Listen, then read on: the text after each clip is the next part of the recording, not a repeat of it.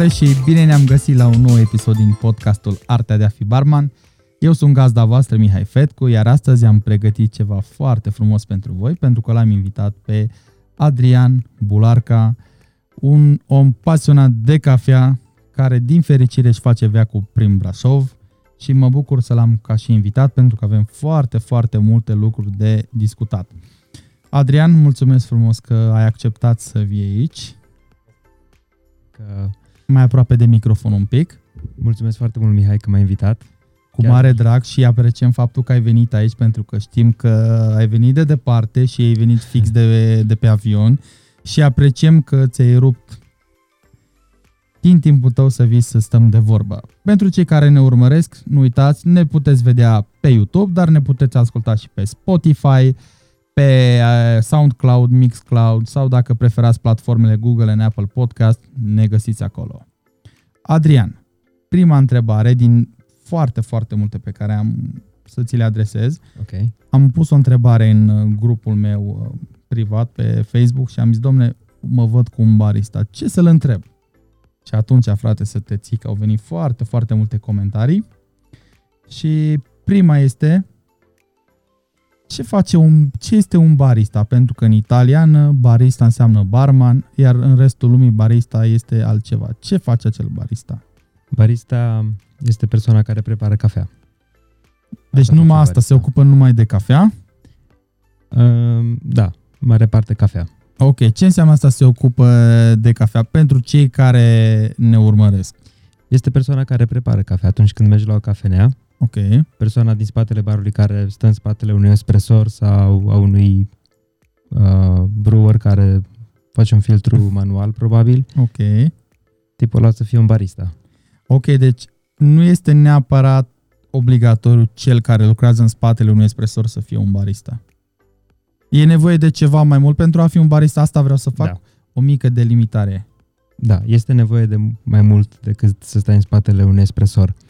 Am înțeles, bun. Hai că ăsta este un foarte bun da. punct de, de plecare în discuția noastră. Cred că până la sfârșitul podcastului lumea o să înțeleagă că meseria de barista, da, implică un pic mai mult decât să stai în spatele unor aparate. Ok, asta este și scopul, pentru că eu cred că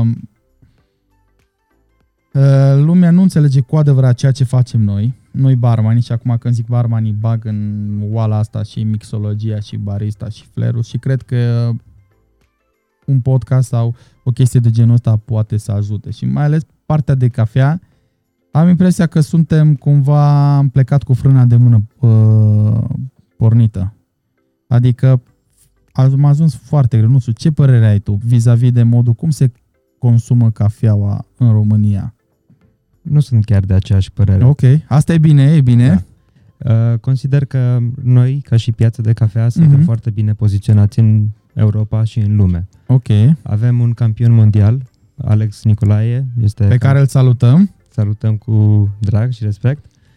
Um, un om care a dovedit lumii că el este foarte bun la prăjit și cred că asta spune mult despre nivelul nostru. Plus că avem foarte multe cafenele de specialitate foarte, foarte bune în București, în mhm. Cluj mm-hmm. și tot mai mult și în celelalte orașe ale țării. În Brașov începem să ne dezvoltăm, Sibiu, Oradea, Timișoara, câteodată Târnăveni și locuri mici. Mm-hmm, Slobozia mm-hmm. și în Slobozia sunt cafenele care merg în direcția asta. Deci eu cred că am început foarte bine și mergem într-o direcție bună. Organizăm din ce în ce mai multe evenimente, competiții. Ok, o să vorbim și despre asta. Să mă întorc un pic la întrebarea mea ca să înțelegi de ce am zis așa. Um, eu când fac o, nu știu, fac o afirmație genul ăsta, mă gândesc per general, la nivel de, nu știu, de țară. Mm câte locuri sunt în care se bea cafea foarte bine preparată și cafea de specialitate și câte locuri sunt în care se bea cafea proastă, știi? La asta mă refer. Mă, mă refer și la faptul că, într-adevăr, este, din punctul meu de vedere, eu nu sunt barista, știi? Din punctul meu de vedere, când am început acum 11 ani, se bea o cafea de aia, se făceau la plic chestii de genul ăsta, se făceau un bar. Acum nu mai este cazul. Clar este o, o îmbunătățire, dar cred că este nevoie de un pic mai mult, nu știu. Simt eu că aici lipsește un pic partea asta de educație a oamenilor. Se întâmplă educație în baruri, se întâmplă educație prin competiții, dar consumatorul de rând, ce facem? Consumatorul acela, chiar astăzi am fost într-un magazin și am văzut o doamnă și a pus două pungi de cafea din aia aceea comercială pe bandă și cam aia e. Cum facem să ajungem la ei, să le schimbă un pic mentalitatea? Um, cred că te referi și la faptul că de multe ori cafeaua bună nu este găsită probabil în baruri sau în restaurante. Da, asta ar fi un prim punct de plecare, da. Um, e interesant că, deși există foarte multe, cafe, există multe cafenele în București care sunt foarte bine văzute și dacă e să compari cu alte orașe, chiar și din Europa, în București mai degrabă nu neapărat că sunt român sau că sunt din țara asta, dar mai degrabă ți-aș recomanda 5-6 cafenele în București unde să mergi și îți garantez că o să bei cafea bună, decât să îți recomand în Berlin, de exemplu, sau în Madrid. Ok, eu uh, sunt de acord perfect cu ce zici aici, pentru că am și fost și eu în cafenele acelea. Dar eu mă întreb oare ce am putea face noi sau voi da. sau tu, care ești mult mai înfipt în treaba asta decât mine, ce ai putea face tu pentru a, nu știu, a ajuta oamenii să găsească o cafea mai bună pentru ei, să nu mai cumpere toate porcările noi asta încercăm să facem și la Habitat. Oh, la Habitat? Dar ce Habitat. este Habitatul acela? Habitat este noul meu proiect, al meu, al lui Petru, al lui Sergiu. Pe care îi salutăm. Care salutăm. Și le mulțumim pentru cafeaua foarte bună pe care ne-o fac de fiecare dată când mergem acolo. Mă bucur să aud asta de la tine. Dacă vine din partea ta, înseamnă că... Asta nu înțeleg, dar de ce din partea mea? Că eu nu sunt un Pentru etalon că... în partea de cafea, nu știu. Nu ești un etalon în partea de cafea, dar ești un om care apreciază băuturile și înțelege ce înseamnă o băutură bună. Apropo de asta, uh, o să-ți povestesc o chestie foarte tare ce am experimentat-o astăzi. Chiar am discutat cu Claudiu și el a fost la, la fel de surprins. Dar înainte de asta te invit să dăm un toast. Aici avem o Mulțumesc. Băutură preparată special pentru noi. Uh, nu este pe bază de cafea, cum am crede. Avem niște casașa. Avem uh, noul produs de la Monin, care este și susținătorul acestui proiect pe care îl desfășurăm aici. Și îl putem vedea și în, între cele două sticle de piure de sfeclă și banane. Este noul piure de lime care a apărut, cred că de vreo lună de zile. Aici mai avem niște sirop de lemongrass și niște uh, lime proaspăt. Cam asta e. L-am făcut un pic mai sour pentru că știu că ești obosit și tu și eu și atunci am să luăm un pic de, de reset. Bun, hai să-ți povestesc chestia asta. Am zis că nu o să vorbesc mult, dar asta chiar trebuie povestită. uh, am fost uh, acum vreo câteva episoade aici, am, am făcut episodul cu Vitale și vorbeam despre aperolul spirit și l-am întrebat și pe Claudiu ce părere ai și ce mamă ce ar fi mers o cafea, știi? Și atunci am ținut minte și zic, astăzi când vin aici la să ne vedem, o să trec pe la o cafenea să iau lui Claudiu ceva. Și eram la cafeneaua, nu știu dacă pronunț bine, dar dacă spun greșit vă rog să mă iertați, Skiltorn, Shiltorn, ceva de genul. Shiltron. Shil? Shiltron. Acu, ok, acolo, ok, acolo. Sper că am zis Deja m-am și am dat un bălbuială că mi-am adus MTR. În fața mea era un domn cu o doamnă care așteptau să fie serviți și au cerut o doză de suc, ceva era Uh, nu mai știu exact cum se numea, ceva mama, ceva cu mama era. Și am fost foarte surprins să văd că cea care servea, cred că este și proprietara soția lui uh, George, George, așa? A luat un șervețel și a șters gura la doza aia, partea de sus de la doză. Băi, am fost dat pe spate, ce să mai... Deci am fost dat pe spate, maxim, nu mi-a venit să cred. Că mai încă avem printre noi oameni care se gândesc la beneficiul nostru. Am fost foarte, foarte impresionat și pe calea aceasta îi felicit, iar dacă nu ați fost la Shiltron. Shiltron acolo. Așa pronunț. Ok. Vă rog să mergeți, este fix vis-a-vis de molul Coresi. Ce părere ai tu ca și proprietar de cafenea de gestul acesta? Un gest foarte frumos. Și, da. și cred că e un gest care un client l-ar, de fapt un oaspete, oh. l-ar uh, aprecia foarte mult. Și mai ales că uh, nouă ni s-a părut wow, dar e normal să se întâmple așa ceva, nu? Adică dacă da. servești cuiva să fie paharul curat, să fie sticla curată, să fie ștearsă și m-am minunat, dar poate nu trebuia să mă minunez, nu? Pentru că sunt chestii care trebuie să se întâmple, doar m-am minunat pentru faptul că nu se, vă, nu se întâlnesc în alte localuri. Ceea ce mă pune pe gânduri. Ce zici tu ca și proprietar de local? Sunt de acord că nu se văd atât de mult, dar uh, sunt alte locuri în afara țării unde lucrurile astea sunt mai normale. Standard. Da. Am înțeles. Uh, noi am început astăzi un pic mai târziu pentru că te-am așteptat să vii de la aeroport, ai venit direct din Dubai. Ce ai făcut în Dubai? În Dubai am uh, organizat niște traininguri SCA, SCA înseamnă Specialty Coffee Association. Ok, Eu sunt uh, trainer autorizat SCA ok. și uh, fac training și ofer certificări SCA. Ce înseamnă, uh, ba nu, pardon, care este diferența între SCA și SCAE? E-ul ăla de la ce vine? Uh, SCA, de fapt, înseamnă două asociații mari, care Ah, au fost ok. odată separate, acum sunt împreună. Deci SCA este format de SCAA, care înseamnă uh, Specialty Coffee Association of America, Ok, și uh, SCAE, care înseamnă Specialty Coffee Association of Europe. A, am înțeles, Da. ok. Cred că 2016 sau 2017 s-au unit și a format SCA.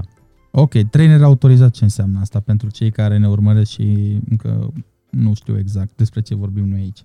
Um, SCA are o platformă de traininguri care se numește Coffee Skills Program și în cadrul căruia o persoană poate să vină să primească o certificare și o, să învețe diferite module pe care noi le predăm. Pre, pre- predăm barista, barista skills, brewing skills, sensory skills, roasting și green beans. Astea Ok. sunt, uh, ca să spun, um, modulele care le poți alege din acest program și fiecare vine pe trei nivele.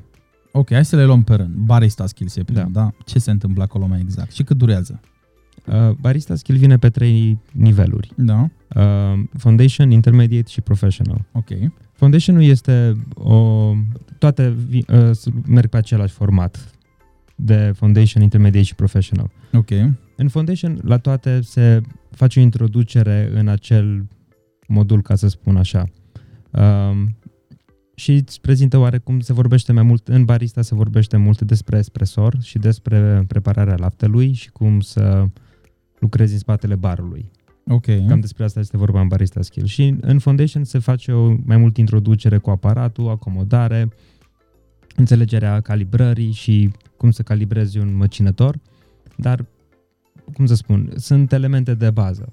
Pe când, în momentul în care mergi la intermediate, atunci intri într-un nivel în care trebuie să înțelegi un pic mai multe despre um, măcinătură, despre temperatură, mult mai multe chestii. În, la nivelul professional, deja acolo lucrurile stau altfel, acolo trebuie să ai un set mult mai mare de uh, aptitudini, de uh, trebuie deja să fii lucrat cel puțin 3 luni sau să fi avut in, uh, activitate 3 luni după ce ai făcut intermediatul, deja sunt alte cerințe. Iar după ce ai obținut acest professional, poți, dacă ești doritor și dacă vrei să urmezi pasul ăsta al educației, să devii trainer autorizat. Și atunci mergi, mai faci un curs de certificare c- și primești autorizație. Ok, și tu ai această autorizație. Eu am autorizație Ești să singurul predau... din Brașov? Nu, nu sunt singurul din Brașov. Ok. Uh, Eu am autorizație pe brewing, barista și senzorii. Astea sunt modulele pe care eu pot să le predau și care le-am finalizat și la nivel de pr- professional. Uh, Mai este Ionaș, Ionaș Danes din, uh, De la- Bibas, Da, exact, de la Da. Bibas, da. pe care îl salutăm. Um, Ionaș și el este la fel. Um, AST pe um, brewing, barista și senzorii. Ok.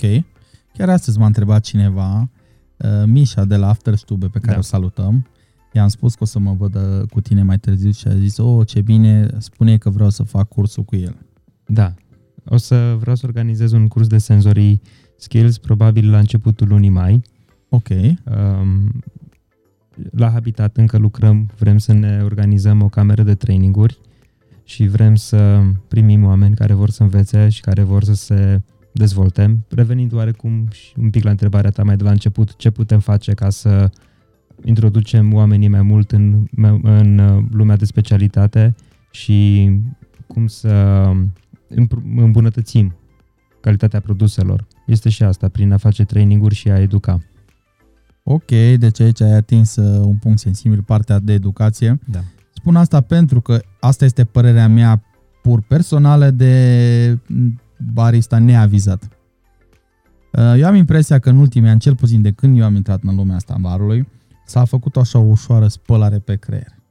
Adică au venit unele branduri de cafea pe care le vedeai probabil peste tot și au început să vină cu niște direcții, barmanii le-au luat drept bune sau niște date veridice și nu-i mai scos de acolo. Aici vorbim de câte grame de cafea se pun la un espresso, diferențele dintre espresso. Apropo, de ce sunt atât de multe diferențe între localuri pentru preparate? Probabil din același motiv pentru care și pentru cocktailul sunt atât de multe diferențe. Fiecare face lucrurile din perspectiva lui și după cum crede că sunt mai bine. Nu cred că, dar probabil în lumea barului lucrurile sunt mult mai bine definite, adică un Negroni tot timpul va avea o parte vermută, o parte gin, o parte Campari. Da. E și... o chestie standard, ca să spun așa. Pe când în lumea cafelei e un pic diferit, pentru că materia noastră primă diferă foarte mult de materia primă din bar. Adică alcoolul este foarte standard. Vodka mm-hmm. absolut va fi veșnic, vodka, vodka absolut. Nu okay. o să ai foarte mari diferențe. Pe când cafeaua, ca și uh, materie primă pentru noi de lucru, este diferită de la zi la zi. Cafeaua e un, um, e un produs viu, ca să zic așa. Chiar dacă este prăjit și ars, ea încă trăiește și se dezvoltă și după aia încet, încet moare.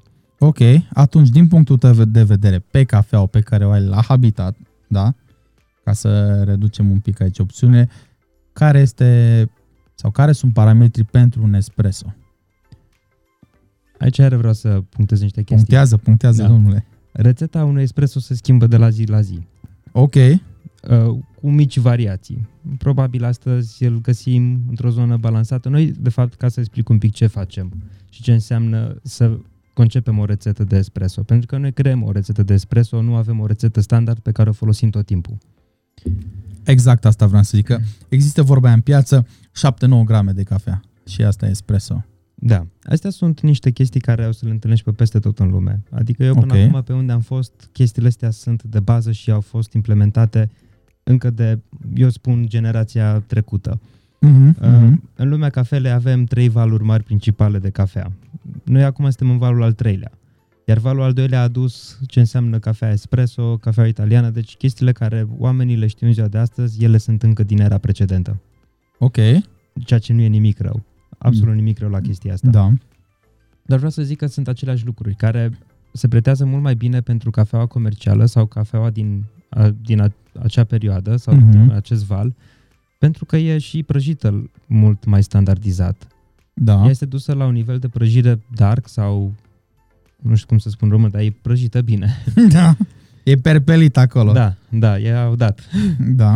Um, în momentul ăla, din cafea se pierd foarte multe uh, arome, se pierde foarte multă aciditate, se pierd zahar, zahărurile, deja nu mai are foarte multe de oferit decât amăreală. Ok. Iar uh, din perspectiva unei extracții, foarte ușor să te joci cu ceva care are doar o singură zonă de arome. E doar amar și atât. Okay. Acum că îi modifici intensitatea și că e mai puțin amar sau mai mult amar sau e bine... Bine, mai sunt și alte elemente acolo în cafelele astea. Nu pot să fiu atât de rău să zic că e numai amar. Da, da Dar da, da. Predominant. Să zicem că este amară, destul de liniară, da. linia aromatică. Da, și este amarul acela care îl regăsești în lucrurile oarecum arse sau nu tot timpul plăcute, ca să spun Ok. Așa. Ne întoarcem la espresso de la Habitat. Da. Uh, noi încercăm să găsim rețete diferite Uh, în funcție de vârsta cafelei. Cafeaua, la un moment dat, uh, începe să își piardă din arome. Uh, asta, vârsta cafelei? Da, vârsta cafelei după momentul prăjirii. Ok. Deci după ce cafeaua este prăjită, în timpul prăjirii, cafeaua absorbe foarte mult dioxid de carbon și monoxid de carbon, dar marea parte dioxid de carbon. Acest dioxid de carbon, încă după terminarea prăjirii, începe să, re, să iasă din bob. Um, dar tocmai din acest motiv cafea nu este recomandată să fie consumată chiar după prăjire. Trebuie, are nevoie de o perioadă de odihnă. Ok. Parcă 10 zile am văzut, 7 zile, 7 10. zile depinde foarte okay. mult de densitatea bobului, origine, procesare. Uh-huh. Dar uh, după această perioadă de, de așteptare, poți să folosești cafeaua și uh, cam prin a doua, 10 a 25 a zi, cam atunci te bucuri de potențialul ei maxim, ca să spun așa. Apoi după aceea începe să decline încet, încet, iar um, toate aromele încep să dispară încet, încet. Și apoi cafeaua devine, nu știu, um, așa foarte lineară, nu mai are nici arome și începe să intervină oarecum, începe să râncezească, okay. teoretic. În timp, dacă o să ții, nu, adică poți să consumi cafeaua aia și după un an de zile, nu se întâmplă nimic cu tine, doar că o să aibă un gust râncet. Probabil dacă bea amaroi sau cafele de genul ăla, atunci ai înțelege exact Ăla e cuvântul da. care se descrie foarte bine. Să zicem, antic. Da, e un cuvânt foarte frumos, antic. Bun, ce faceți voi? Noi uh, în fiecare dimineață încercăm să găsim o măcinătură care să funcționeze cu uh, cafeaua respectivă. Adică încercăm să-i găsim zona de balans, să nu fie nici foarte acidă, să nu fie amară și să aibă o zonă în care toate elementele se împreunează și are dulceață, are personalitate și se regăsesc notele ei naturale. Ok. Weekendul trecut, când tu ai fost plecat, am fost și mi-am luat repede o cafea de la voi și l-am văzut pe, era și Petru și Sergiu și făceau mai multe, erau mai mulți oaspeți acolo la voi și am văzut că pentru fiecare cafea măcinea și cântărea de două ori cafea, ceea ce mi s-a părut super șmecher, știi? Care e motivul?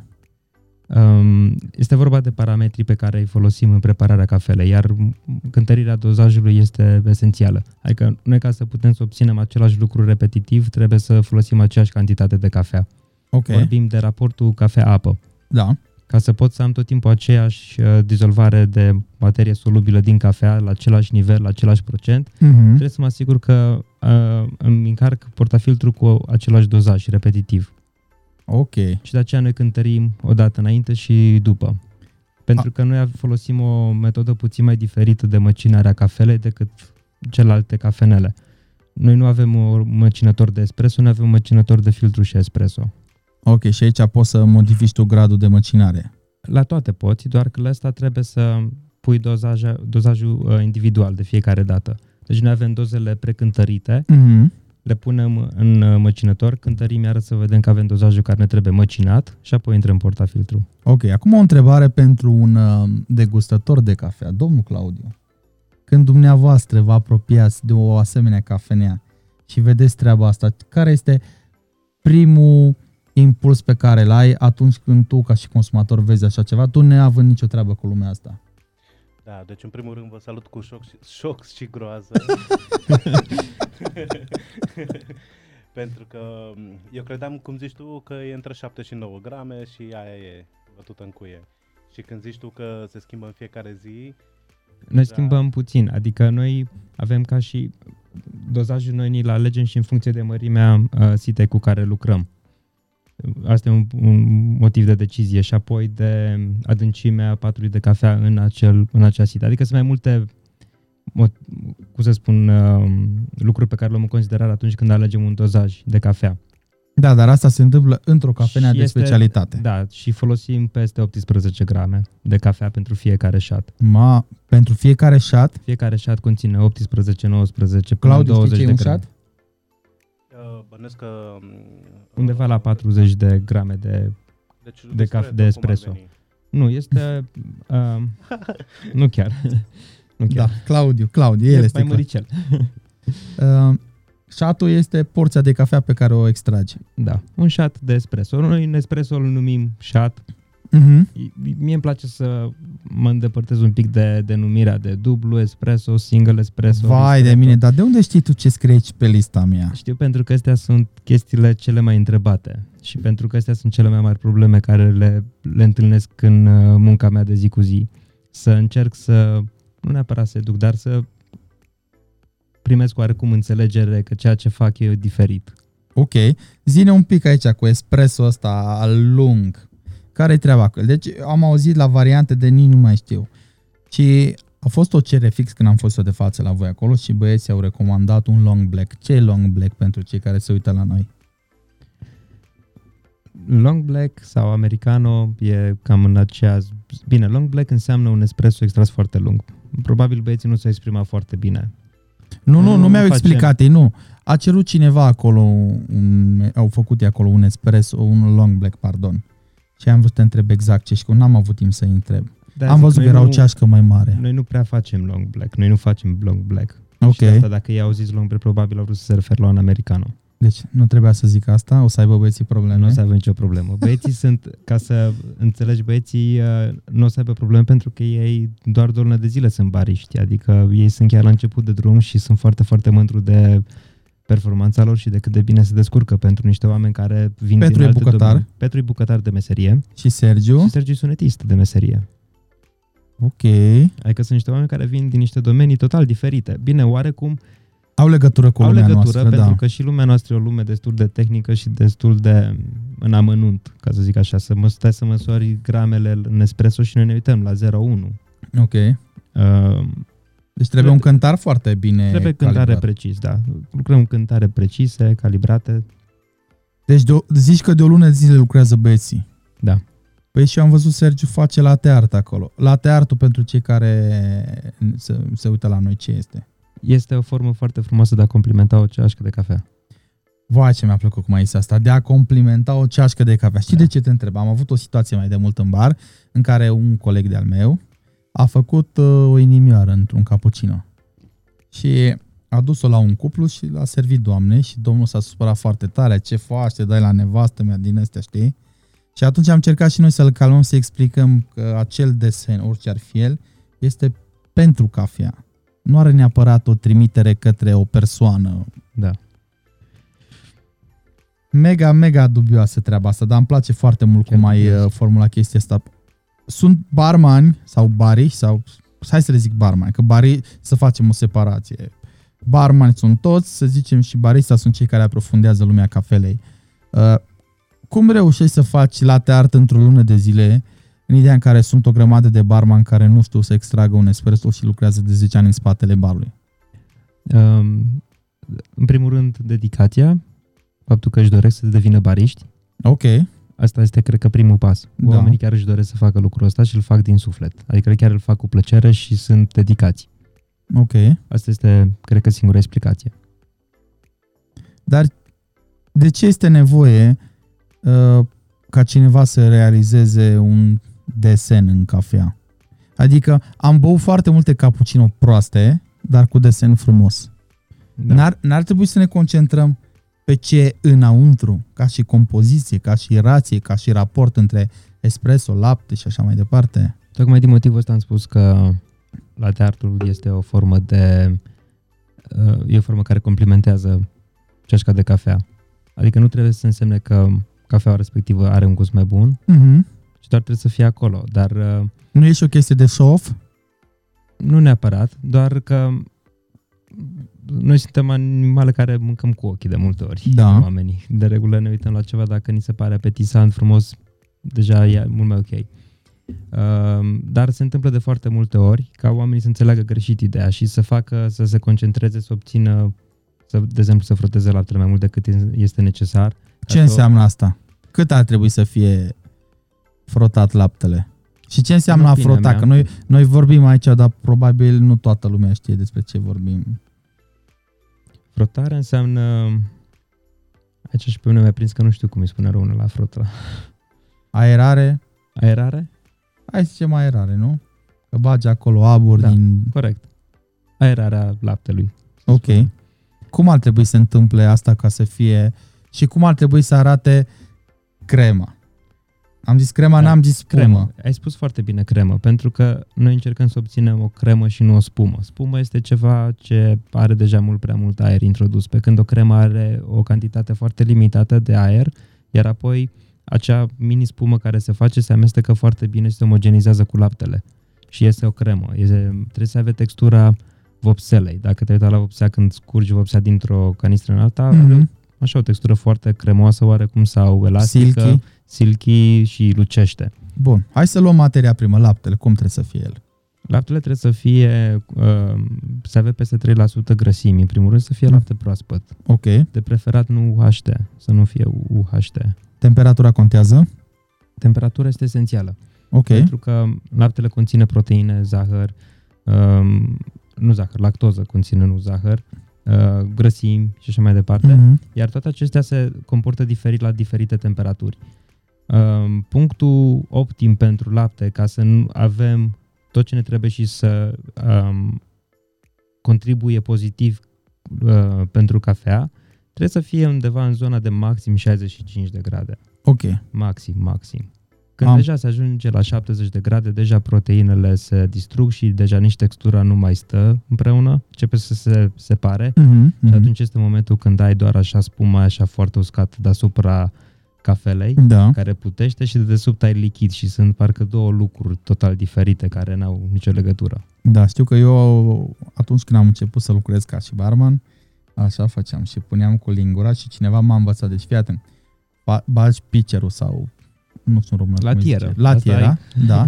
Bagi latiera acolo și spuma, nu crema, spuma este corectă atunci când iei cu lingura și o întorci așa și nu cade ca la săpun sau așa, știi?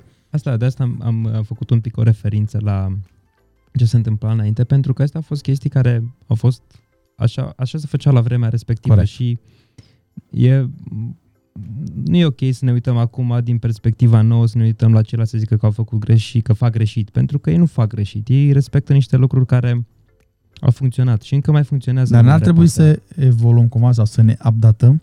Ba da, dar în același timp, dacă e să ne uităm la producția cafelei, Da. Din păcate, în moment, o să dureze foarte, foarte mulți ani sau nici nu cred că se va ajunge vreodată la nivelul în care caf, pro, producătorii de cafea să facă doar cafea de specialitate. Cafea de specialitate reprezintă un procentaj din producția cafelei. Ce înseamnă cafea de specialitate? Uh, Cafea de specialitate, de regulă, este o cafea care este um, Nu te grăbi, avem timp. nu știu cum îi spune, graded. Graded. Uh, graded, Claudiu. Cum, notată, marcată, numerotată, evaluată. Evaluată. Așa. Asta este cuvântul cel mai bun. Evaluată de un panel de uh, juri autorizați. Ok. Um, acești uh, evaluatori se numesc Q-graders. Ok. Sunt niște oameni care își dedică viața și de regulă sunt oameni care lucrează în, numai în cafea. Sunt ori cumpărători de cafea verde, ori lucrează în prăjitorii. Sunt niște oameni ai industriei, ca să spun, care s- călătoresc la ferme, care degustă cafelele și evaluează cafelele și le acordă un punctaj. În baza acestui punctaj noi ne dăm seama dacă cafeaua respectivă um, atinge standardele de specialitate și asta în cifre înseamnă peste 80 de puncte din 100. Am băut la Origo 90 plus. Da. Deci asta înseamnă, acel 90% înseamnă deja un grad de calitate foarte ridicat. Ok.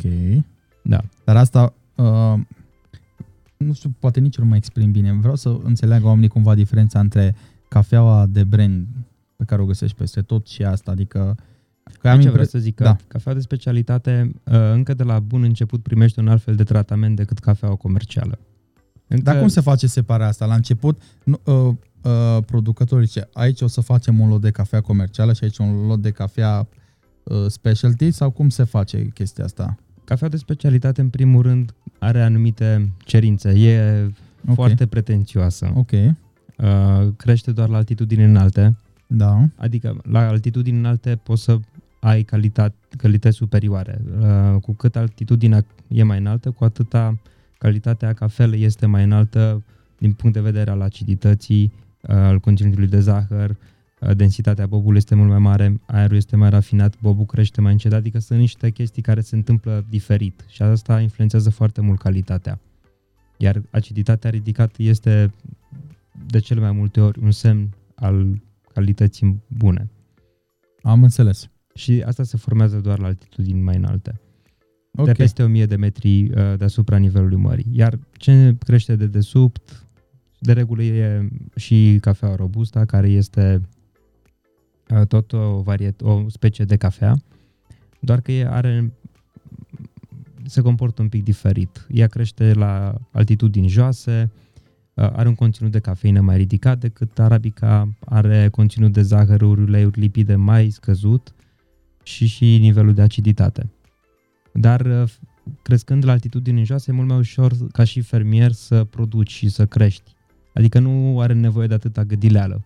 Pe când arabica Ah, ah, ok. trebuie, ca să produci cafele 90 plus, trebuie să te gândești cum uh, plantezi copacii de cafea, arborii de cafea, trebuie să-i pui într-un mediu diversificat, să crească lângă alți arbori care să le țină umbră, care să le ajute cu distribuția apei din sol, calitatea solului iarăși. Adică când te decizi ca și fermier să faci cafea de specialitate, deja te gândești la un lot restrâns, la o zonă care poate fi acoperită și îngrijită manual. Cafeaua este colectată manual în funcție de nivelul de coacere al cireșelor de cafea și numai în, în baza asta poți să ajungi să obții așa calitate în cană, ca un Q-grader să zică da, asta e o cafea de 95 de puncte. ok, cum se traduce asta în preț? În preț, uh, cafelele comerciale ajung la un dolar, dar cafea, cafelele comerciale dolar pe ce? arabica pe kilogram. Verde. Da, și sub un dolar verde. Ok. Adică niște prețuri foarte mici. Nu că mi-a stai un pic, că mi-a stat inima. Un dolar sau sub un dolar, Sub un dolar pe kil verde.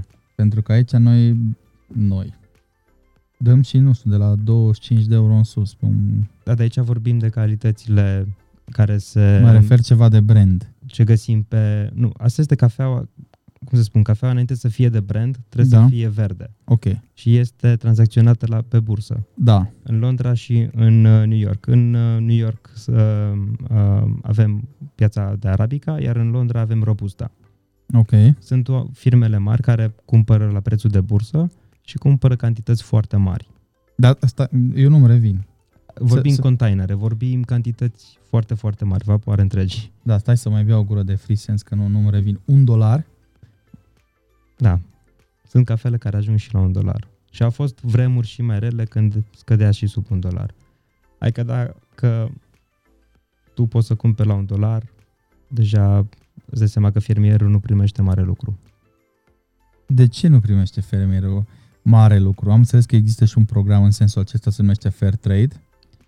Aici, Funcționează, nu Intervin. funcționează? da, funcționează și acest uh, program a fost, im- a- cum să spun, susținut foarte mult de oamenii din specialitate care au vrut, și-au dat seama că trebuie să susținem fermierii, iar ei sunt cei care ne pot ajuta să obținem cafele mai de calitate, de calitate superioară. Iar în schimbul uh, muncilor să fie plătiți bine și atunci prețurile de cafelelor au început să crească, să ajungă la 6, 10, 20, 30, 50. Sunt cafele în ziua de astăzi 90 plus care ajung și la 10.000 de euro pe kil. De Am dolari, înțeles. pardon. Dar nu vorbim de cafeaua aia foarte comercializată cu pisici, cu vrăjel, cu nebunii, cu... Asta e un subiect așa mai sensibil, nu știu. Eu sunt foarte împotrivă la cafeaua aia. Dacă Luwak. vrei putem să abordăm Prin- subiectul ăsta, că avem libertate totală. Cafeaua se numește Copi Luwak, Da, ceea ce înseamnă cafea luac. dar să știi că am avut de la Marius Ungureanu, colegul nostru barista din Brașov, am avut de la el niște cafea de genul acela, am băut-o, dar nu m-a dat pe spate deloc. Vezi, asta e interesant. Toată lumea care încearcă cafea luac și nu vorbesc de, cu- de cunoscători, oameni de rând, ni- toată lumea zice, bă, nu mă da pe spate. Și nu dă pe spate pentru că în ziua de astăzi modul în care este procesată nu este ok și nici nu este corect. Și ca totuși să, ca să lumea o înțeleagă cumpără. lumea un pic ce înseamnă coffee luwak. Coffee luwak este de fapt o cafea. Cafeaua în primul rând este un fruct. Noi le numim cireșe de cafea. Nu sunt cireșe, sunt roșii, iar sămânța lor este ceea ce noi avem nevoie. Ca să noi s- să putem să scoatem semințele din fruct, trebuie să treacă printr-un fel de procesare, fie spălată, fie o procesare naturală, spunem. Și de aici pornesc și alte deviații de procesări. Um, în Indonezia, oamenii și-au dat seama că pisica asta, animăluțul ăsta, mănâncă cireșe de cafea, dar nu poate să digere boabele și trec mai departe boabele. Prin intestine. Da, exact. Și asta, de fapt, cafeaua este despărțită de uh, fruct. Deci Da. exact ce făceam noi cu procesare, doar că mult mai ușor. Adică dacă faci o procesare naturală, poți să-ți ia câteva, săp- o săptămână, poate chiar două, dacă condițiile nu sunt bune. Metoda spălată la fel, îți ia mult mai mult timp. Pe Când așa e gata procesat, doar trebuie să-l speli. Ce zici, Claudiu? Auzi de cafeaua asta? Da, da, da, am auzit. Este și un film, ai văzut filmul? Nu. Este cu, cred că Robert De Niro și tipul ăla de culoare Morgan Freeman. Uh, Bucket List se numește. Și acolo ei și-au fă, ei trebuie să moară sau ceva, nu mai știu, au o boală. Și acolo este pe lista lor să bea copilul de asta. Și este acolo exprimare mai plastică, n-aș vrea să o zic eu chiar aici. Bun, Adrian. Zi-mi un pic că nu tot, ne tot învârtim aici în jurul cozii. Cum alegeți voi la Habitat cafeaua? Și ce cafea ai acolo? Momentan avem o cafea din Etiopia, procesată prin spălare, uh, de la Spired Roastery. Pe care îi salutăm, David, Salutăm dacă pe te David uiți, Și pe George. și pe George. Uh, Băieții de la Spired sunt de aici, din Brașov, Da. uh, prăjesc local. Uh, ei sunt și cei care se ocupă de CH9 momentan, ei man- managerizează locul Da. și ne-am hotărât să lucrăm cu ei pentru că vrem să promovăm și pe cei producătorii locali de cafea, uh, mai ales că Brașovul primește destul de mulți turiști. Vrem să ve- le punem la dispoziție cafeaua din Brașov. Um, mai încolo vreau și să iau de la cruitorie, să fie, avem și de la cruitorie, să avem cafea, vrem să mai luăm și de la Bob, de la Alex. Cercăm să mai luăm și din alte locuri, să aducem cafea și de prin alte orașe, după aia din alte țări. Ok, să înțeleg asta și vreau să Dar în mă... continuare susținând și cafeaua locală. Ok, vreau să mă exprim cât de bine pot ca să înțelegi. Deci scopul la un coffee shop adevărat este ca cel care vine, oaspetele, consumatorul, să aibă parte de cafea de calitate. Dar asta nu înseamnă neapărat că trebuie să fie o constanță în cafea. Adică azi ai Etiopia, săptămâna viitoare ai Brazilia și tot așa. E corect ce zic? Pentru da, că noi- eu mă uit ca și barman. Un negroni e negroni, cum ai zis tu, un, oricum ar fi, știi? Că săptămâna viitoare nu este un alt negroni. Tot alea trei le pun. Cum e cu cafeaua? Eu în cafea fiecare ceașcă o văd ca pe un produs unic. E foarte greu să-l mai reproduci. Ok, deci nici nu urmăriți asta să fie toate la fel. E foarte greu. E părerea mea imposibil, pentru că fiecare bob în sinea lui, în momentul în care de la când crește până când îl pui în cafea, e total diferit decât bobul de lângă el. Am înțeles. Eu am mai pățit chestia asta, uh, mergeam în cafenea, beam ceva și mai veneam după o perioadă și nu mai era ok cafeaua pentru că au zis, domne, acum este altceva, știi? Nu că nu e mai ok, e o altă cafea, e, o alt, e altceva. Ok, e diferită. Da, noi ne asumăm lucrul ăsta și noi vrem să oferim diversitate, pentru că fiecare ca noi e o experiență unică, atunci vrem să aducem și să experimentăm din cât mai multe chestii. Am înțeles. Și acum dăm drumul la telefon. Prima chestie legată de cafea. Domne, ce face cum zahărul ăsta? Pentru că eu cred că o, s-ar putea exista, bine exagerez, o să existe niște situații în viitor în care po- poți să-ți iei și bătaie într-un coffee shop. Pentru că ai cerut zahăr. De ce sunt uh, unii dintre cei care lucrează ca și barista sunt atât de înverșunați împotriva zahărului? Nici eu nu înțeleg lucrul ăsta, sincer. Uite, dacă vrei să povestesc și ceva. Sunt, sunt convins că sunt foarte multe... Și zic Povești o cu chestie zahărul. super interesantă. Am mai povestit odată cu cineva. Este, am fost într-o cafenea în București, fain totul frumos, cu un barista foarte dedicat și pasionat și ne explica tot ce face acolo, știi? Și a venit cineva și a luat pentru niște colegi de la o corporație vreo 10 băuturi diferite pe bază de cafea și a cerut niște zahăr. Băi, când a cerut zahărul ăla, zici că le-a cerut bani compromut, știi? S-au supărat de tare, nu, că nu e bun zahăr, că nu știu ce, că nu, nu, nu, nu. nu. Și zice, do- era o doamnă, ce, ok, am înțeles, dar nu e pentru mine, e pentru cei care vor să bă, bea cafeaua. Să vină încoace și le explicăm noi cum stă treaba, știi? Și a zis doamna, ok, bine, mă duc la McDonald's și mi-au zahăr de acolo. Ai zis foarte bine. Și cam asta e. Ne întoarcem la fermier, că ce vreau să ating aici? Iar mă uit și la, din punct de vedere al barmanului. Scopul meu ca și barman este să vând produsele din bar. Că e alcool, că e suc, că e bere, că e vin și așa mai departe. Dacă tu vii și îmi ceri, nu știu, vin cu cola, de exemplu, da? Sau cu Pepsi, sau cu ce o fi. Eu nu o să zic niciodată, băi, frate, nu așa se bea țăranul sau nu știu ce. Pot să-ți fac o recomandare dacă există o sinergie între noi și îmi dau seama că p- pot să-mi permit să-ți fac o recomandare, dar până la urmă îl bei cum vrei, nu? Scopul meu este să-l vând, să-l ajut pe cel care a produs v- vinul respectiv să câștige niște bani. La fel și cu fermierul, dacă, mai ales și așa dacă ia o, foarte puțin bani, păi nu este cumva contraproductiv să ne punem noi de acord în zi și să zicem, domne, nu-ți dau cafea de acum decât dacă o bei cum vreau eu, știi? Eu asta n-am să niciodată, mai ales și chestia asta se întâmplă foarte des la barista și în lumea barului la fel. Dar la barista am văzut-o foarte, foarte des în crâncenele astea. Domne, dacă nu bei cafeaua cum eu am gândit-o, du-te în altă parte. Nu mi se pare sănătoasă gândirea asta.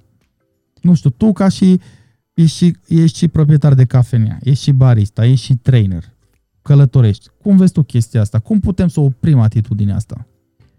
În primul rând e o atitudine care nu se regăsește numai la noi. E o chestie care există, bănuiesc, în, aproape în toată lumea. Da. Până, cel puțin eu pe unde am mai fost, am, au fost momente și cazuri în care am întâlnit astfel de, de locuri care sunt foarte împotriva zahărului. Chiar știu o cafenea în Emirate care nu servește zahăr și nu servește espresso în uh, pahare de hârtie. Deci la to go. principiu. Da. Ok. Espresso dacă vrei îl bei doar acolo și zahăr nu au. Deci pur și simplu nu au în cafenea. Și este um, o alegere până la urma urmei. E alegerea ta ca și proprietar să spui eu nu vreau să vând asta. E o chestie care trebuie să ți-o asumi și care trebuie să o comunici foarte plăcut. Adică, ok, nu au zahăr, dar nu zice, bă, nu trebuie să bei cafea. Adică nu, se, nu te ceartă. Eu am fost certat. Da, asta zic, nu, nu te ceartă, asta e diferența. Doar că sunt mulți care se cred mai barici decât sunt și atunci, de regulă, sunt oamenii ăștia care uh, vor să dea lecții celor care crede că sunt mai puțin pregătiți decât ei. De mie mi se pare că unii barista își asumă rolul de justițiar în cele mai nepotrivite momente. Eu sunt de Exact. acord să-ți aperi, să zicem, între ghilimele, teritoriul, da, craftul tău, pasiunea ta, munca ta, hobby-ul tău sau ce faci tu acolo. Dar trebuie să fie cumva flexibilitate, mă Sunt de gândesc, acord nu? cu tine. Sunt de acord cu tine. Eu n-am ni- absolut nici cea mai mare, pro- cea mai mică problemă cu oamenii care vin și încerc zahăr la cafea. Eu le explic și îi rog doar să guste înainte, să Exact. vadă cât de dulce este, pentru că noi încercăm deja să scoatem un nivel de dulceață în cafea. Poate mulți oameni nu se așteaptă Da. la lucrul ăsta. Sau au fost foarte multe cazuri în care le-am sugerat, vă rog, doar dacă doriți să gustați înainte, să vedeți că noi încercăm să o facem dulce. Mhm. Acum, după aia puteți să, ju- ju- să vedeți cât mai doriți. Da, mi se pare dacă, mai sănătos. Dacă bei trei, cu trei lingurițe, o să zici, băi, trebuie numai una. Mhm, mhm. Și de mult, foarte multe ori am fost plăcut, surprins să văd că oamenii au gustat și au zis, a, de fapt nu mai vreau zahăr. De acord, adică o cafea bine preparată și mai Da. ales dacă vorbim cu lapte, nu are nevoie de zahăr. Acum mă Exact. gândesc și pe partea cealaltă. Sunt mulți consumatori care merg în localul unde se prepare cafea proastă, iar aia nu pot de- să o bei decât cu zahăr grupa mare. Exact, pentru că oamenii sunt, vin pregătiți de așa ceva. Majoritatea nu au avut contact cu cafea de specialitate și atunci ei așa știu să bea cafea, cu zahăr. Da, păi și poți să-i condamni? Nu, nu. Tocmai asta zic, nu poți să condamni și dacă omul așa preferă, până la urmă urmei, omul ți-a plătit produsul, este produsul lui, adică face ce vrea cu el. Dacă vrea să și-l toarne în cap, o să și-l toarne în cap. Ce să faci? Da, asta m-am gândit și eu. Și mai am, o- mai am eu o chestie ce de punctat de pe listă legat de uh, alternativele astea de lapte. Nu știu dacă putem să numim chiar lapte astea din soia, Da. din așa mai... Sunt iarăși foarte mult. Domne, noi nu servim decât cu lapte normal. De ce se întâmplă chestia asta? Pentru că în majoritatea cazurilor și laptele pe care le au ei în cafenele nu este chiar lapte. Adică Da. este cine știe la câta mână și cine știe ce chestii mare băgate prin el acolo. Dacă nu lucrezi tu direct cu un producător, cum fac cei de la Bob, parcă Da. da. sau așa făceau, nu mai știu exact, nu vreau să vorbesc la Iurea, dar uh, când cer, uite, de exemplu, eu nu pot să beau lapte și știi că noi am mai avut discuția asta, am băut Da. da. lapte 30 de ani, nu mai pot să beau lapte, nu știu, organismul meu o ia raznă. Ce faci, mă pedepsești, nu mai îmi dai cafea, nu mai... Ce se întâmplă cu mine? Stau acolo în spate și mă uit la toată lumea cum bea și eu nu beau pentru că nu vrei tu să-mi dai? Bine, acum nu vrei tu, înțelegi ce vreau să zic. Da, da, da. Eu am tot timpul pentru tine. am văzut, am văzut că aveți stoc acolo. Ce facem cu oamenii ăștia care ori sunt vegetariani, ori sunt uh, nu vege- vegani, ori, nu știu, au intoleranță la lapte? Ce facem cu ei? Trebuie să avem lapte alternativ. Și recomand foarte mult laptele de ovăz. Laptele exact. de ovăz merge foarte bine pentru că are amidon. Ok, Amidonul simulează oarecum proteina din laptele de vacă am înțeles. și oferă oarecum o structură mai bună a texturii. Simți mult mai cremos, laptele nu acoperă și nici nu interferează atât de mult cu gustul cafelei, cum, precum o face laptele de soia, care cred că distruge cafeaua foarte mult. Uh-huh. Laptele de migdale la fel este destul de puternic și are deja aportul lui de arome și de mm, dulceață și așa mai departe, iar cocoș este nici mai rău să discut. Uh-huh. Uh-huh. Laptele de ovăz este cel mai stabil și cel mai uh, fain de folosit dintre laptele dintre Din toate produse- varietățile. toate varietățile de lapte alternativ. Am înțeles. Bun. Suntem la capitolul lapte, băuturi, cafea plus lapte. Iarăși, pe lista asta mi-a scris cineva, domne, și este, de fapt este cap de listă, ce facem, domne, cu flat white-ul ăsta? Că îl vezi în atâtea forme, deja nici nu mai știi care e flat white, care nu e. Care e din punctul tău de vedere un flat white ok? Și cum a pornit băutura asta pentru cei care nu știu? Apropo, Claudia, ai băut flat white până acum? Chiar la asta mă gândeam că sunt de mult depășit de nivelul de discuție. Mai bea Ei, atunci, atunci- niște daiquiri. Trebuie să... Da, hai să-l introducem Da. pe Claudiu în lumea asta. Lumea flat white. Da. Uh, flat white e o băutură foarte interesantă care a apărut foarte dintr-o dată. Se crede, miturile spun că are proveniență ori Australia, ori Noua Zeelandă. Încă Da. se dau bătălii mari acolo pentru cine a inventat-o. Da. Depinde cu cine stai de vorbă. Ca în multe alte chestii din lumea barului. Exact. Uh, Eu zic că este foarte puțin relevant de unde vine și care este istoria ei. Sunt atât de multe variații. E la fel ca și... Problema în cafea, în general, e că nimic nu are o bază solidă. Ok. Adică nu putem să spunem că uh, modul cum fac australienii flat white și și acolo sunt o grămadă de variații la ei, adică de la mai mulți australieni am auzit rețete total diferite. Uh, în ce cantitate, de, în ce cană se face, dacă se face în 5 ounce, dacă se face în 6, dacă se face în 4, dacă se face cu dublu shot, dacă se face cu espresso, dacă se face cu dublu ristretto, adică sunt atât de multe variații. După aia textura laptelui, cum se face, nu știu, nu, nu, a- nu a scris nimeni, nu a înregistrat nimeni Asta vreau o să te întreb. rețetă și probabil puținele rețete care sunt cu adevărat înregistrate și le știm cât de cât standardele sunt iarăși rețetele care vin din era precedentă, gen cappuccino, latte și așa mai departe. Ok, Adică dar sunt în lumea, dacă citești cărți de, bari, de barista, o să vezi rețete și o să vezi rețete care se pretind a fi standardizate, dar nu sunt, pentru că fiecare piață în sine se raportează la produsul pe care îl are. Iarăși, cafeaua nu este un produs uniform pe peste tot, decât dacă vine dintr-un lanț. Cum e Starbucks. Cafeaua Starbucks o să fie cafea Starbucks oriunde o bei. Că o bei în România, că o bei în Maroc, că o bei în Japonia. E acela Starbucks. Mhm. Pe când cafeaua care e prăjită de diferiți oameni, din diferite culturi, care vin din domenii sociale diferite, care au, uh, să spun, um, um, mănâncă anumite chestii, au altfel de cultură culinară, o să aibă altfel de amprentă asupra cafelei. De exemplu, cafeaua în, în, în la nordici se prăjește mult mai light decât în restul Europei. Apoi, dacă mergi în Orientul Mijlociu, se prăjește mai mediu spre dark. După aia, când mergi în Japonia sau Asia, se prăjește foarte dark. La italieni, iarăși, italienii au o altă cultură a cafelei și înțeleg altceva de la cafea. Iar dacă tu faci rețeta asta de flat white în Australia, unde e o prăjire medie și cafeaua are un num- numit fel de gust și de solubilitate, nu poți să iei rețeta aia și să o implementezi în, în Orientul Mijlociu, unde cafeaua e prăjită total diferit și are alt gust și e altfel. Ca și Ok, produs. Acum cred că am înțeles cel mai bine, cel mai bine și face sens ceea ce ai spus.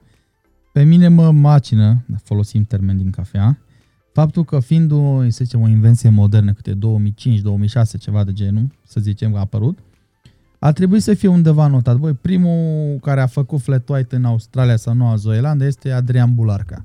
Hai să vedem cum a făcut. Păi s-a trezit dimineața, a avut chef de ceva și a făcut așa.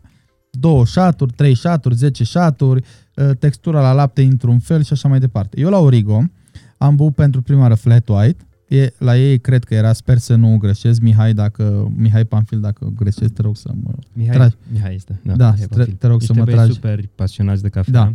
să mă tragi de urechi, dacă g- eu greșesc. Dublu shot era de espresso și textura la lapte era altcumva, era mai subțirel așa, ceva de genul. La cât pot să mă exprim eu ca și non-barista. Așa aș face și eu un flat white. Ok. În ce mărime era cana? Era, uh, nu mai știu, Ok. era mai mare decât cappuccino. Ceașca. Ok. E- Ok. La polul opus, uh, Dana Cojucărițe de la Twin Bean din Brașov, pe care îl salutăm, Salut, Dan.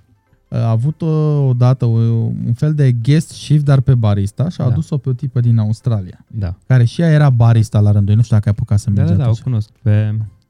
Scapă numele acum. Da. Uh, Da, știu Așa, despre ce ok. vorbești. Da, da, da, cunosc. și îți dai seama, primul lucru când am auzit că e din Australia, hey, flat white, fă-ne un flat white. Și vreau să zic că ne-a explicat și așa tot cu lux de amănunte partea asta cu flat white-ul și era o ceașcă mică de, uh, ceașcă mică, era o ceașcă de cappuccino și era, zicea, ca și cafea o jumate de ristretto. Da, vezi o altă variație, variație și de la mulți australieni am auzit variația asta, dar încă o dată, uh, chestia asta o să funcționeze cu cafelele lor. E ca și când se spune că trebuie să faci pentru negronii tău, trebuie să ai un vermut făcut de tine. Acum, cum faci tu vermutul, Mm-hmm. Ok. o să fie băutura diferită. Am înțeles și Înțelegi? are și ca sens. să standardizezi, ca toată lumea să facă rețeta de vermut identică, Da, este foarte dificil. Pentru că să faci un vermut știm trebuie ce să te, presupune. uh, te restricționează și mult piața de materie primă, adică de ierburi și așa mai departe, ce poți să faci rost. Corect. Bun. Am rezolvat-o cu flat exact white așa funcționează cu cafea în general, când vorbim de toate rețetele și de ce facem în specialitate. Pentru că cafeaua de specialitate nu este standardizată și nu cred că va putea fi vreodată standardizată. Și eu Asta nu nu înțelege lumea de foarte multe ori. Păi vezi, de asta suntem aici să clarificăm chestia asta și să înțeleg și eu, care ți-am zis, numai consumator, mă uit de pe margine. Trecem la următoarea băutură de interes maxim, Irish Coffee. Ok. De ce este atât de greu, în Brașov mă refer, să găsești un Irish Coffee nu decent, ca la carte? Ce se întâmplă cu băutura asta de este atât de mult, în engleză zice ostracized, nu știu, mutilată, habar n-am. Pentru că, din perspectiva multora, e un cocktail, nu e o cafea. Ok. Și atunci unde aruncăm? Arunci la mine pisica acum. Da.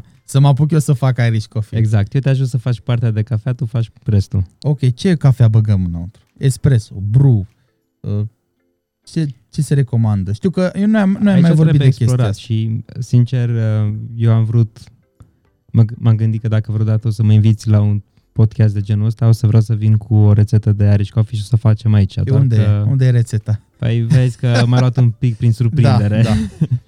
nu m-am așteptat să vin chiar atât de repede și chiar îi spusesem lui Petru să se intereseze cum putem să facem o smântână lichidă din care să facem o uh, frișcă Ok. pe care să o punem deasupra. Cred că tricul la un Irish coffee bun este ingredient, sunt ingredientele și cu câte ingrediente mai bune, cu atât poți să faci un Irish coffee mai bun. Dar Asta sunt înseamnă să competiții de Irish Coffee, nu? Sunt competiții de coffee in good spirits, iar uh, Irish Coffee este oarecum și o emblemă a cocktailor cu cafea. Și la toate competițiile astea se prepară Irish Coffee. Păi și atunci de ce este atât de greu dacă sunt și mai ales că Pentru că sunt o mică parte din Paris care fac și cocktailuri. Pentru că deja e o zonă total uh, diferită. Multe cafenele nu fac cocktailuri. Fac niște băuturi foarte basic, dar nu au cultură, nu, nu știu mixologie sau fac cocktailuri foarte clasice și foarte... dar Irish sunt- ăsta e o băutură emblematică până la urmă, nu? Știu, dar sunt cafenele care nu au alcool. Ok, care uite nu asta, e, servesc cu alcool, de exemplu. asta este un punct foarte bun, că știu că nici voi nu aveți acolo Momentan, deocamdată. momentan nu avem. Ne interesează pe viitor și eu o să chiar vreau să construim un uh, Irish Coffee, mai ales pentru tine, că văd cât de mult îți dorești un Irish Coffee și vreau să lucrez la unul.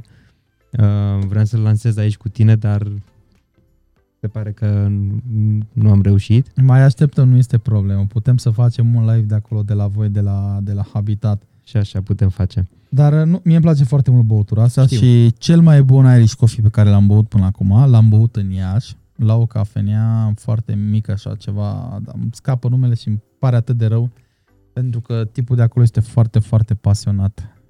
Scapă numele, Pot știi? să-ți recomand în București uh, băieții de la Bob, Paul Ungureanu. Da, îl care găsim a și pe fost Paul și îl și- salutăm. Salut, Paul. Locul 3 la Coffee in Good Spirits uh, mondial, ceea ce este iarăși un performanță foarte bună. Uh, mi se pare că în anul respectiv a luat și punctaj cel mai mare la Irish Coffee, adică a impresionat foarte mult juriul, juriu. Iar dacă mergi vreodată pe la Bob și îl găsești pe acolo, roagă-l pe el să-ți facă un Irish, că o Dar să nu-l îl facă găsești, cel mai bun. nu-l găsești pe E Paul un la pic mai greu. butoane. Da, da. Eu o aș singură crede. dată l-am văzut de când s-a deschis Bobu și nu mai zic că era o coadă până afară. Deci nu-l găsești pe Paul. Da. De exemplu, tu nu, la cursurile de cafea pe care le predai, tu nu... Eu nu acopăr Irish Coffee. A, am înțeles. Deci nici nu intră în... Da, nici nu mi-a trecut prin minte să discut despre Irish Coffee, sincer. Dar cine stabilește programa pe care tu o... Depinde, sunt programe diferite. Ca programa SCA Da. vine deja cu o curiculă care trebuie urmată și în Ok. baza căruia se dau niște examene online. Am înțeles. Cât Da. durează un curs? Basic, primul Uh, basic. Foundation-ul durează o zi, intermediate-ul depinde de modul, poate să dureze până la 3 zile, iar professional cel puțin 3 zile. Am înțeles. Astea trei toate zile trei tu intense. poți să le faci în Brașov. Da, pot să fac brewing, barista și sensory. Cum ne putem înscrie la cursurile acestea? Păi luați legătura cu mine. Unde? Uh, Unde te găsim, domnul La Adrian? Habitat. la Habitat Și mă când nu ești la găsiți. Habitat? La, dacă nu mă găsiți la Habitat, atunci pe social media sunt grey.box Ok, Grey Box, da. Da, și Adrian Bularca pe Facebook. Oricând, cu drag, orice fel de întrebări despre cafea, despre orice fel de curiozitate, oricine vrea să întrebe, sunt dispus să, chiar îmi face plăcere dacă pot să ajut pe cineva cu o sugestie sau o idee sau orice, cu mare drag. Că până la urmă, urmei, cafea nu înseamnă numai că bem cafea, dar și împărtășim ce știm și contribuim la... Nu, asta nu înseamnă că ceea ce zic eu trebuie să fie luat ca atare, este doar părerea mea, sunt opiniile mele bazate pe experiența mea, pe ceea ce am văzut, ceea ce cred și ceea ce am experimentat fizic. Mm-hmm, ok. Um, dacă sunt alte chestii care cineva poate să le sugereze sau sunt foarte deschis să le primești și să învăț. Învăț în fiecare zi chestii noi și tocmai asta îmi și place când merg într-o cafenea să vorbesc cu bariștii pentru că tot timpul învăț câte o chestie care n-am mai știut-o. Apropo de cafenea, țin minte că te-am întrebat odată unde îți place ție să mergi în Brașov să consum cafea și răspunsul tău m-a surprins pentru că mi-ai dat mai multe variante și ai așa, es, pentru espresso mergi acolo, pentru bru mergi acolo, pentru aia mergi acolo, știi? Și nu m-am gândit niciodată la o chestie, nu știu, atât de defalcată. Uh, ce recomanzi în Brașov sau unde, unde îți place ție să-ți bei cafeaua atunci când nu ești la habitat cu Petru și Sergiu, pentru că ei normal trebuie să-ți iei și o pauză. Mi-e face plăcere să merg la toate cafenele din Brașov de specialitate, toți îmi sunt prieteni și vreau să ajung de fiecare dată la fiecare. Uh, da, mi-e foarte greu să zic ai cafeneaua mea preferată. Fie, fiecare cafenea are personalitatea ei. Poți să ne zici așa, cum ai zis și mie. personalitatea lui. Espresso e acolo, îmi place espresso acolo, îmi place bru acolo. Uh, întreb pentru că aș vrea cumva să înțeleagă și oamenii că avem cafenele foarte bune în Brașov. Am sugerat la un moment dat că dacă vrei, de exemplu, să încerci filtru, mergi la Andrei pentru că Andrei are varietate de filtru. Deci Andrei, Andrei, tot timpul aduce cafele uh, din Europa și le propune la filtru. Andrei Um, fiind Andrei, Andrei Andrei Te- Tecău da, de la de la Tecafe. Tecafe. Ok. Da, îmi cer Pe care le scuze. salutăm și pe Salutăm ei. și pe Andrei. Uh, Andrei care face o treabă extraordinară. Andrei chiar e, ca și noi ceilalți, un ambasador foarte devotat al spe- cafelei de specialitate. Uh, chiar când a început și a deschis cafeneaua, chiar s-a luptat foarte mult să educe publicul și să prezinte și a avut mereu răbdare să introducă lumea în uh, arta cafelei. Mhm. Um, și da, are subscripții la diferite firme din Europa care îi trimit lunar două, trei cafele de la diferite prăjitorii care ne invită mereu, haideți, am primit cafea de aici, am primit cafea de acolo și uh, băutor de cafea fiind ești curios, adică dacă îți place cafeaua la filtru, el are o diversitate mai mare. David și el încearcă să facă lucrul ăsta, aduce și el cafele din alte părți, dar sunt celelalte cafenele care se rezumă la o anumită prăjitorie, doar la o prăjitorie, cum e Dan și George, de exemplu, sau Criturile de cafea. Dan și George de la... Îmi cer scuze. Uh, Shiltron, uh, Twin Bean sau uh, Croitorie, Nola, Așa, Nola, exact. Mergeți CH9. acolo. CH9, mai este arborele de cafea. Arbol de cafea Nu, uh, cred că mai este, nu? S-a închis, nu? Nu știu. pe lungă. Pe strada lungă, da, țin minte, este, am fost odată. este un tip foarte pasionat și acolo Da. și mi-a plăcut foarte mult de el, foarte Corect. modest și foarte cu bun simț. Unde se mai bea cafea bună mai e în o Brașov? cafenea nouă pe la care pe undeva mi-a spus uh, Asta cu gara lasă acolo, că ăsta este un subiect pe care eu vreau să-l discutăm uh, foarte, foarte de aproape. okay. Mi-am adus aminte Book Coffee Shop, s-a deschis pe strada Așa, Sfântul Food Ioan. Food Coffee Shop, da. Este Shake Coffee tot acolo. Shake Coffee, la fel. Um, nu mai știu. Claudiu, tu unde îți bei cafeaua? Dacă ai zis Starbucks, poți să închizi aparatul să pleci de acolo. Nu, e nu ok. că am avea ceva cu Starbucks-ul, nu. Da, facem un capitol separat pentru Starbucks. Da, și să zic și de ce. Am primit o altă întrebare pe Facebook. Câte espresso intră într-un latte macchiato? Și n-am înțeles bine întrebarea, știi? Și zic, bă, eu cred că unul. Păi și restul până la 700 de mililitri? Pe cum adică? Păi am Ok. fost la Starbucks și mi-am luat un latte și avea 700 de mililitri. Câte espresso bagă, a băgat acolo? Ce să-i răspund la om? Înțelegi? Da. Deci, Claudiu, unde îți bei cafeaua? Păi la birou, unde aș vrea să ocolim etajul cu aparatul, să ieșim direct în curte. Da, eu tot timpul mă iau de Claudiu pentru că el este gurman de cafea. Există termenul ăsta oare? Bea, Putem, bea, putem să-l inventăm acum. bei multă cafea, Claudiu. Da, da, asta, asta da. Dar de Sim. ce bei cafea proastă? Stricat stricat mixerul. Am impresia că dacă mai pun o întrebare de genul ăsta o să-mi taie Claudiu microfonul. I-am spus lui Claudiu, mă, aici la vizibil. Sunteți oameni faini, aveți o echipă faină, locul e fain. Investiți, frate, într-o cafea mai bună. Domnul Liviu Popică, dacă ne auziți, o cafea mai bună pentru băieții. Păi uite, asta e, cred că e, noi credem că e bună, știi? Ok, și acum după o discuție așa de la, rapidă cu Adrian, ce părere ai despre cafeaua ta? Păi, din punctul meu de vedere, suntem încă la nivelul de marketing, știi? Adică totul sună bine, arată bine, Mm-hmm. dar uh, cred că ne lipsește un pic și de educație. Eu cred că trebuie să veniți un pic la Habitat, să discutăm acolo. Păi da, dar ei sunt fanii tăi deja. Da, categoric. Adică cel mai bun cappuccino e... e A, la e evenimentul stabilit, ăla da, acolo, da, da, da. împreună dăm culoare Te aștept speranței. și la Habitat, că încă n-ai, uh, n-ai ajuns pe la noi. Da, l-am căutat deja pe Google Maps, l-am uh, Vă invit. reperat. E bifat. Vă invit uh, pe la noi când aveți ocazia. Bun, ne întoarcem la cafeneaua din gară. Exact când s-a deschis cafeneaua, cred că aici e First Cup sau ceva. Am Exact. văzut pe Facebook acolo și s-a nimerit fix în ziua aia să am uh, de trimis niște gheață și am trimis printr-un autobuz acolo, știi, exact la gară. Și am fost cu colaboratorul meu, Robert, pe care îl salut. Și zic, mă, Robert, dacă tot s-a deschis cafeneaua asta, hai frate să bem și noi o cafea să vedem cum e. Și am fost acolo oamenii foarte amabili, foarte drăguți. Uh, Pe unul din echipă îl și știam pe un tip. Ne-au făcut băuturile exact cum ne-am cerut noi și știți ce m-a surprins? Prețul la espresso. Aveau uh, cafea proaspăt prăjită luată din București, cred că de la Drop Shot sau ceva de genul, nu mai știu sigur și nici nu vreau să vorbesc prostii. Era, nu știu, o- să zic, nu mai știu exact varietățile, un espresso era 3 lei și celălalt, cred că era Brazilia, era 5 lei. Și vreau să zic că m-am enervat pe loc când am văzut chestia asta. Să zic și de ce. Poate m-am enervat nejustificat.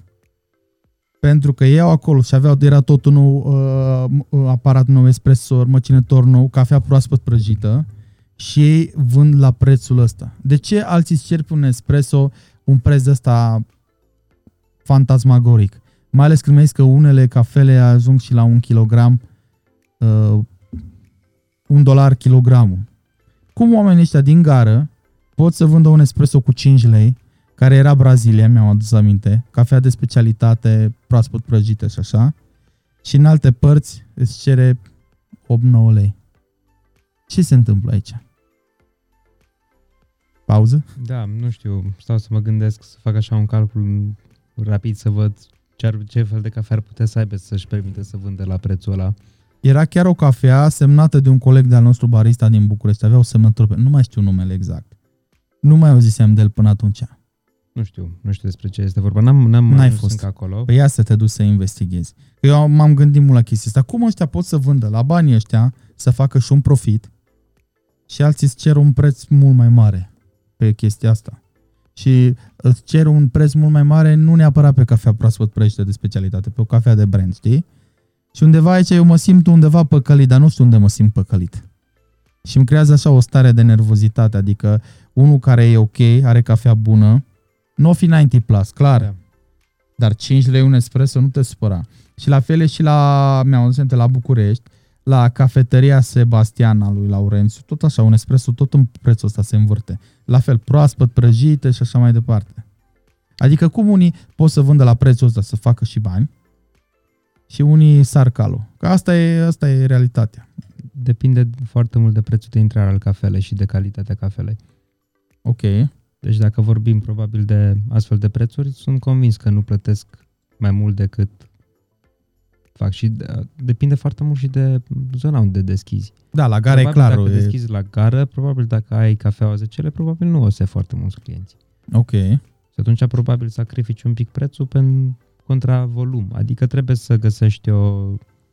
Cât ar trebui să fie Adică Un preț la o cafea eu de specialty. exemplu, uite, eu de exemplu vând la 10 lei, dar eu în 10 lei eu spun 18 grame cel puțin de cafea și pot să merg până în 20. Ok. Aoleu, am zis de ăștia care vând mai scump și tu dai cu 10 lei, domnule, Da, espresso. eu dau cu 10 lei un espresso făcut din 18-20 de grame. De ce atât de multă cafea cu ghilimele de rigoare, 18-20 de grame? Pentru că din cantitatea aia scot undeva la, să spunem, aproximativ în cele mai multe zile scoatem cam în jur de 40. Câteodată un pic sub, câteodată un pic peste. De depinde. mililitri. De grame. Stai că n-am cântărim, înțeles. cântărim espresso pe cântar. Ok, și atunci corect. este tot gram. Am înțeles. Bun. Um, Nu folosim volumetric din cauza creme. Crema este um, dioxid de carbon captat în cafea Uite, și vezi, atunci asta- volumetricul nu coincide cu gramajul și atunci, din perspectiva asta, cântărim pe cântar. dar sunt Iar- puține cafenele care fac chestia asta. Sunt din ce în ce mai multe, sper. Băi, îmi place că ești super pozitiv și asta este foarte bine. Dar chiar, um, chiar vreau să te asigur că scena cafele și piața cafele din România de specialitate chiar e într-o zonă, chiar e într-un loc bun. Este, nu zic că nu, Doamne ferește, deci nu asta, ei nu incit aici și nu sunt împotriva cafenelor, mai ales că sunt foarte, mai ales în București, acolo te sperii Da. câte cafenele sunt. Uh, Și sunt bune, adică oamenii chiar, românii chiar fac cafea bună. Adică te duci în alte orașe și ți-am zis, nu găsești atât de multe cafenele faine și care în să alte facă țări, ai cafea vrut să bună. zici, sau în alte orașe? În alte orașe din Europa, mă refer. Ok, ok, ok. de exemplu, am înțeles. fost în Madrid în toamnă și, bine, poate nici nu le-am explorat pe toate, dar Mhm. la care am fost, pot să-ți zic una sau două și una dintre ele aparține unor bulgari. Uite, în Italia am băut numai cafea proastă, cu mici excepții. În Italia, Italia are o cultură a cafelei foarte, foarte... Sau oare, Bine cred că nu zic eu bine rădăcinată. cafea proastă. Nu e Cafea pe proastă, gustul este meu. cafea comercială, este cafeaua Ok. lor. Nu e neapărat că e proastă, e cafeaua lor. Ok, Așa este produsul acela, e un produs diferit. Nu neapărat că e cafea proastă, atâta se poate obține cu acel produs. Produsul ăla merge înapoi iarăși la... De-aia de la început am făcut un pic o referință la bera și la cafea comercială și Da. cafea de specialitate, pentru că sunt două produse total diferite. Am înțeles. Și cu cafeaua respectivă nu poți să faci oricât ai vrea, oricât de barista ești. Nu poți să scoți mai mult din lucrul ăla. Dacă nu este în, în cafea, ce nu, nu poți să scoți ceva ce nu e. Corect. Teoretic. Rămânem la espresso. Da, Uh, când faci la cafenea, la Habitat acolo, da, dacă vine cineva și cere un espresso simplu, da? da. Faceți la porfiltru dublu sau Da. la simplu? Pentru că, să-ți dau și Da. motivul, am, vă- am primit unele explicații de la niște oameni care fac espresso la porfiltru dublu, urgent două cești, ceașcă ți-o dă ție să-ți bei cafeaua și cealaltă ori o bea el, ori pur și simplu o lasă acolo pentru altceva. Faceți și voi la fel? Nu, noi turnăm toate șaturile straight sau șaturi pline sau nu știu cum să le descriu. Noi, um, tocmai este și motivul pentru care cântărim, pentru că dorim să găsim un raport apă-cafea echilibrat.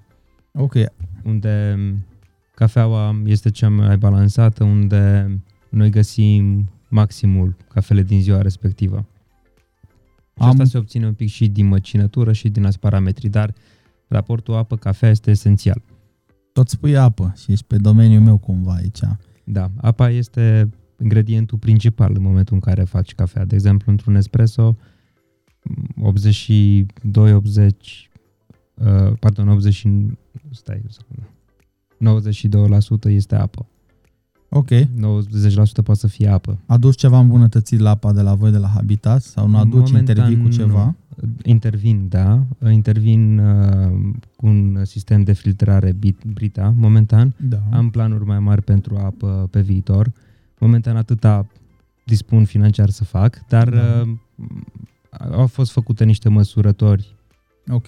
a- ale Deci, apei. practic, și apa trebuie să se afle între anumiți parametri. Da, trebuie să se afle în anumiți parametri din două motive. În primul rând pentru gust, pentru că gustul e primordial, apoi și pentru uh, bunăstarea espresorului. Ok. Um, Tu uh, lucrezi cu apa și înțelegi foarte bine ce înseamnă conținutul de minerale și ce pot face anumite minerale, mai ales atunci când sunt încălzite, depunere de calcar și așa mai departe. da. Uh, Dacă nu avem grijă de espresoare și încep să se înfunde, iar boilele încep să um, aibă calcar, deja și afectează foarte mult și gustul cafele. Plus că apa cu cât este mai saturată, cu atât poate are o putere de extracție mai redusă. Și nu mai poți să extragi la fel de mult din cafea. Trebuie reglat tot timpul pH-ul, conținutul total, uh, alcalinitatea totală, duritatea totală și așa mai departe. Claudiu, ești atent? I-am notat. Uh, ce zici tu aici apare SF, deși nu ar trebui să fie. Este exact Tu presupun că înțelegi. Eu, am- eu înțeleg perfect. Este exact ca și exemplu pe care ți l-am prezentat la început cu tipa de la Shiltorn, Skiltorn, nu știu, în fine. Cafenea de la Coresi. Cafeneaua de la Coresi, acolo care ștergea aia, chestia aia. Mi se pare SF, dar este un lucru normal, iar partea asta cu apa, clar.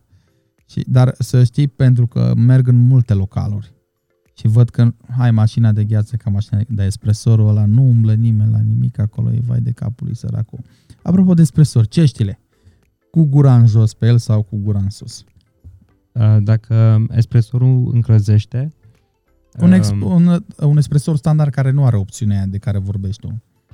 ok, atunci cu gura în sus, pentru că espresoarele clasice încălzesc foarte tare uh, partea aceea, tava aceea, Da, iar uh, cana se încălzește foarte tare la buză. da.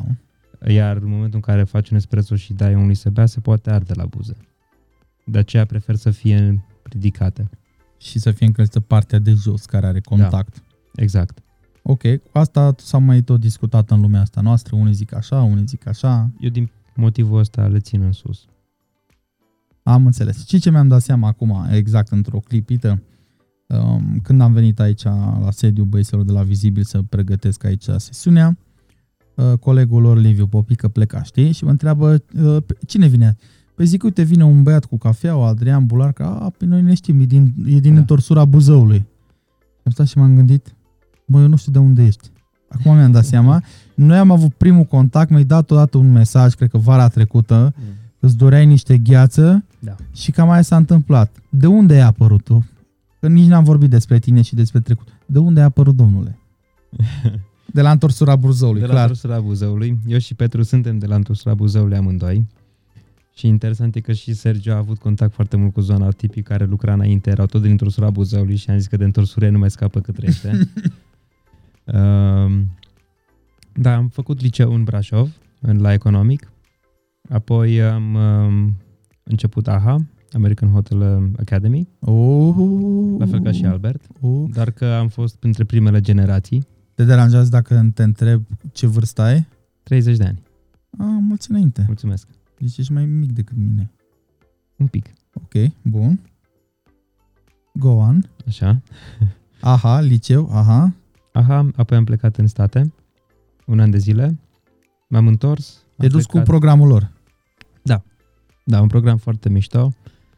Um, a fost un an foarte fain, un an pe care l-am petrecut în California, în, într-un loc între San Diego și LA, un loc minunat, de unde am învățat foarte multe lucruri, multe baze mi le-am pus acolo, am învățat, am făcut, acolo am făcut și WSET-ul, le, uh, eta, uh, primul nivel și al doilea, Pe spirit sau wine sau pe ce? wine. Ok. pe wine. Acolo am învățat vinuri, am învățat foarte multe chestii interesante acolo. Apoi m-am întors în țară să continui AHA. Am plecat în Grecia pentru un mic internship. De acolo am plecat în Germania câteva luni. Taică avea o mic business acolo și am mers să-l ajut. Dar mi-a fost un pic greu să mă adaptez uh, în Germania, mai ales că atunci aveam vreo, nu știu, 22-23 de ani. Uh, mai ales că locul unde era nu era neapărat într-un oraș mai mare, era un oraș mai mic, nu m-am simțit în largul meu și atunci am aplicat să merg în uh, Dubai și am uh, prins primul loc, loc de muncă acolo a fost la Armani Hotel în Burj Khalifa, lucrat ca și Am ospătar. văzut niște poze acolo și mi-a arătat și Petru azi niște chestii, doamne, doamne, ce ați făcut pe acolo. Da.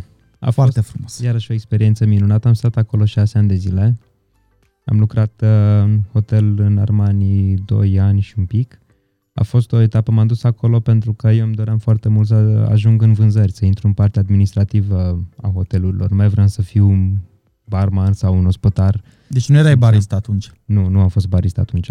Am avut contact cu barul, aveam, lucram într-un restaurant de fine dining e, italian, de care m-am îndrăgostit foarte mult, Armani Ristorante.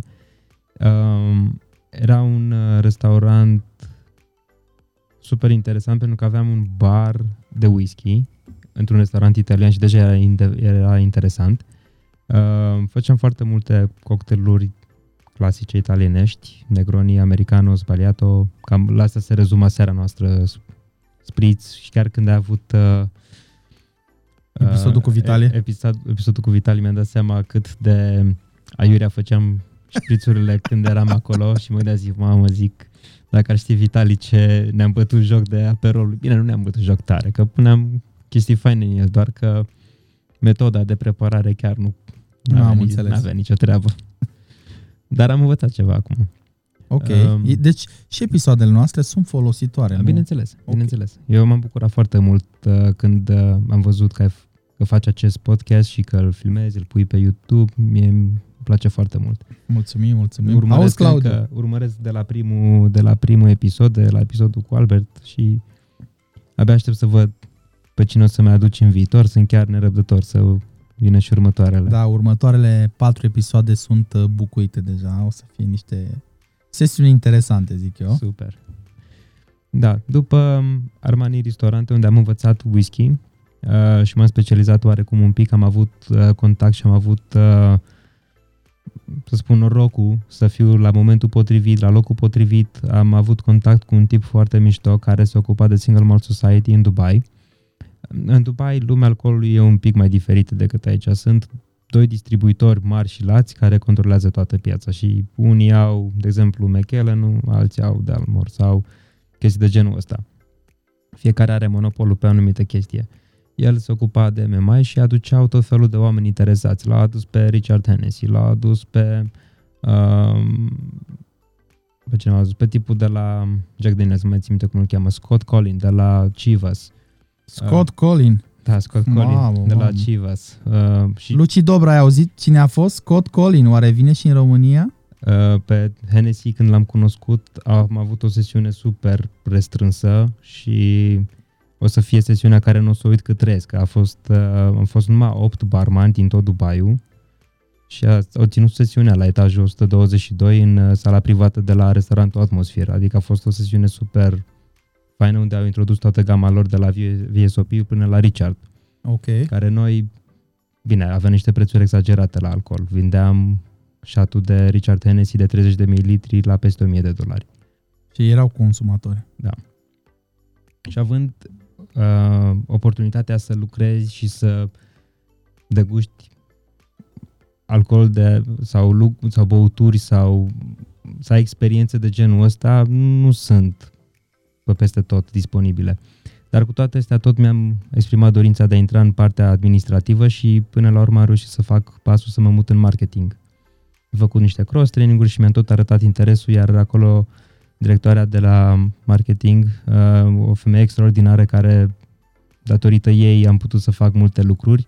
Uh, a avut încredere în mine și a zis, mă, chiar dacă ești barman și nici nu știi să scrii un e-mail, cred, văd potențial în tine. Nu știu ce a văzut femeia la momentul ăla uh, în mine, dar mi-a oferit oportunitatea asta. A avut o poziție de marketing coordinator și m-a dus în departamentul ei, m-a învățat să scriu un e-mail ca lumea să răspund la telefon, să uh, să despart în silabe cuvintele, știi, când uh, comunici un nume, trebuie să-l zici pe litere și se, se folosește alfabetul la tango, ma- mama sau, în fine, Mm-hmm. chestii de genul ăsta în care eram total la fond și nu mi-a luat foarte mult timp să mă acomodez cu programul de dimineață.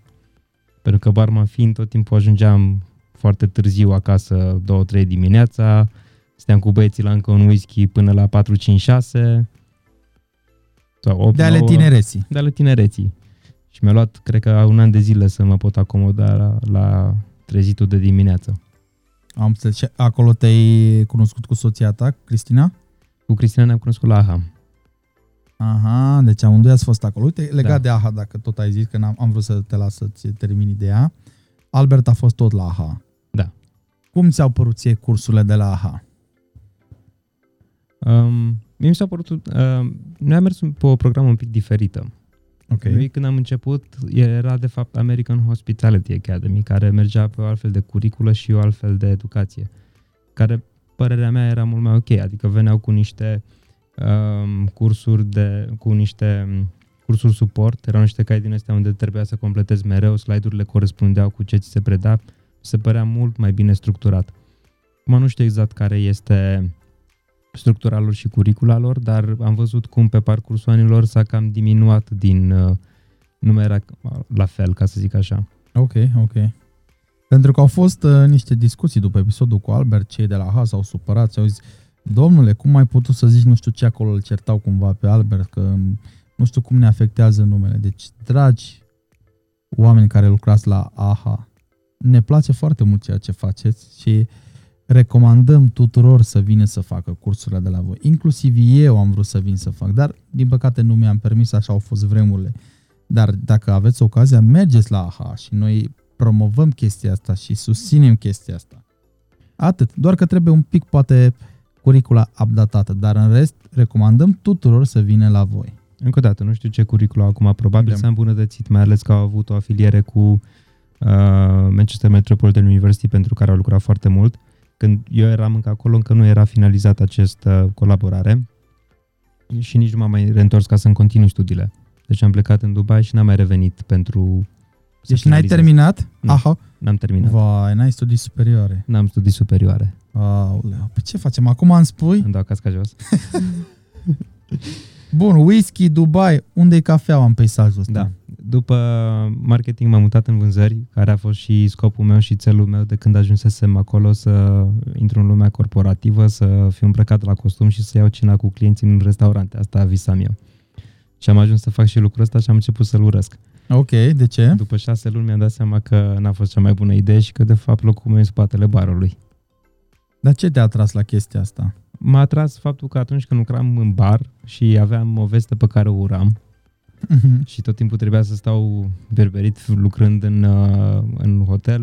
Nu știu, erau multe chestii care îmi asuprau oricum personalitatea mea și modul meu cum era și mă simțeam tot timpul, nu știu, că nu sunt lăsat să mă exprim sau, nu știu, în fine. Și mi se părea că dacă îi vedeam pe cei care lucrau în vânzări, că veneau cu clienți, erau tot timpul îmbrăcați foarte bine, aveau o cravată, erau foarte eleganți, tot timpul aveau mașini faine, Uh, veneau, petreceau seara în restaurant, se distrau, se simțeau bine, bine. După aia am învățat că de fapt nu chiar nu se simțeau bine, păreau să se simtă bine. Ok, era un miraj. Da, era o miraj de fapt. Era doar un mod de a face clientul să se simtă bine.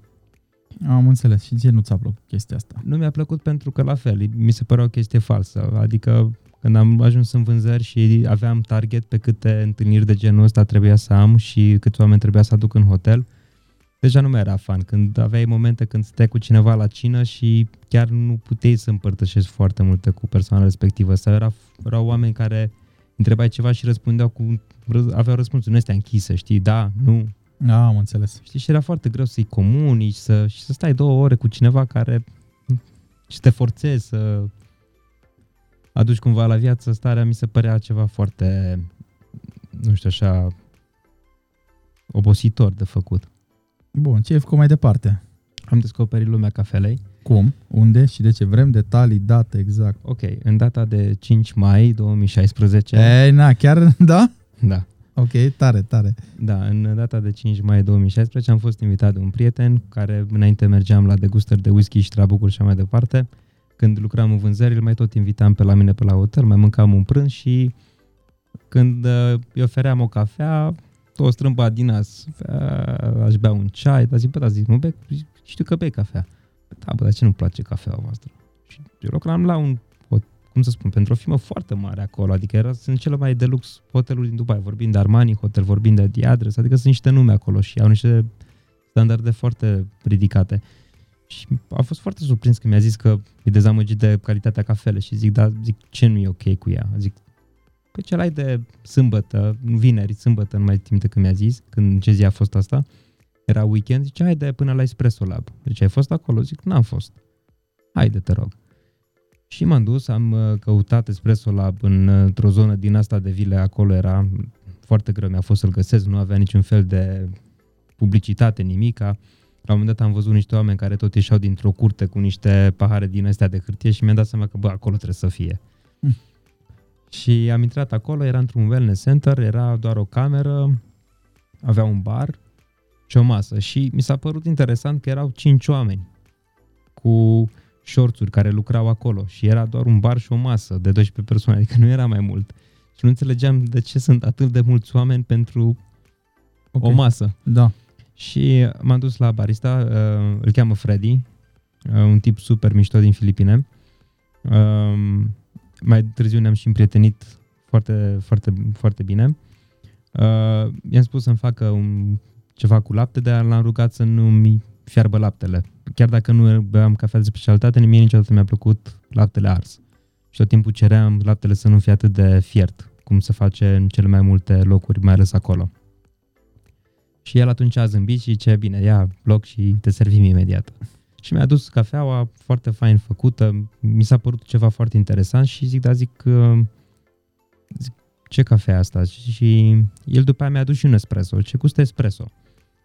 Nu o să uit niciodată, n-am uitat niciodată gustul acelui espresso, era o Etiopia spălată, uh, avea niște note foarte intense de cireșe, o aciditate foarte citrică, super complex, foarte bine balansat, a fost ceva, o explozie de arome, ceva ce nu mai experimentasem niciodată în viața mea și atunci mi-am dat seama că lumea cafelei, de fapt, e o lume foarte mare care eu nu am explorat-o și e la fel de frumoasă și de uh, unică cum e și lumea whisky-ului pe care eu explorasem și de care eu eram îndrăgostit și eu am vrut la un moment dat să fac pasul către whisky. La un moment dat am avut în gând să mă mut în uh, Scoția, să lucrez într-o distilărie.